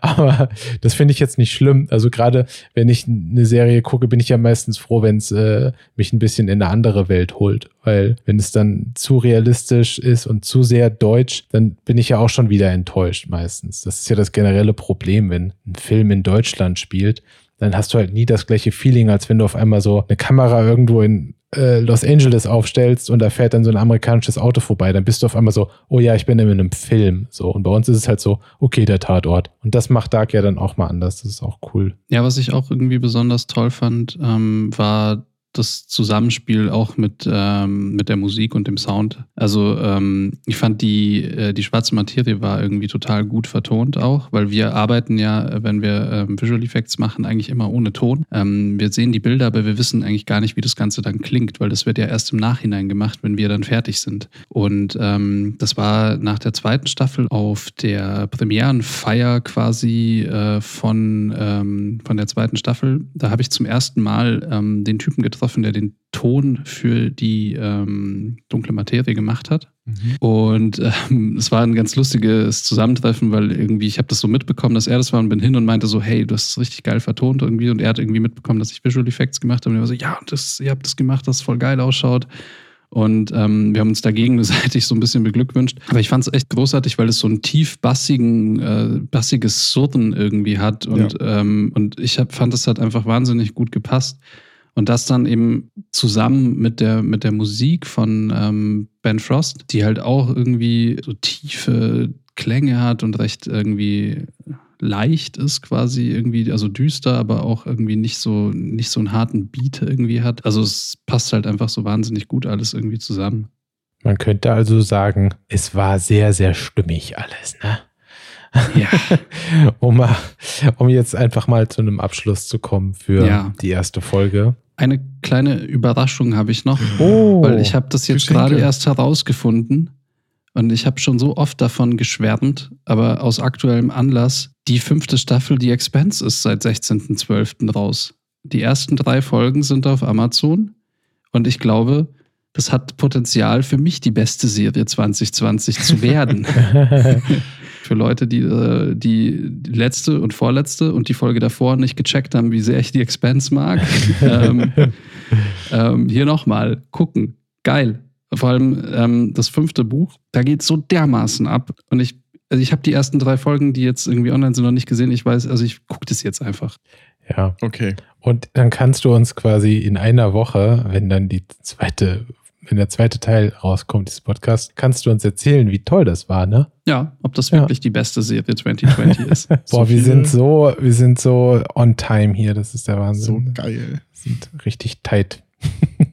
Na gut, ich meine, diese Folge wird vermutlich so um Weihnachten herum herauskommen. Der ein oder andere wird vielleicht äh, sich schön eingemummelt irgendwo zu Hause hinsetzen und Kevin allein zu Hause und stirbe langsam gucken und vielleicht unseren Podcast hören, aber Oder schön von der Familie nach Hause fahren und die Fahrt nutzen. deswegen würde ich jetzt einfach mal den Menschen einen schönen, feierigen Rest des Jahres wünschen und passt auf euch auf. Fahrt vorsichtig, wenn ihr fahrt. Ansonsten passt generell auf euch auf. Wir haben eine Pandemie, ihr wisst Bescheid, ne? Teil 2 werdet ihr dann vermutlich so zwischen den Jahren oder zu Silvester hören können. Habt eine schöne Zeit. Na dann, Servus. Macht's gut. Tschüss. Tschüss.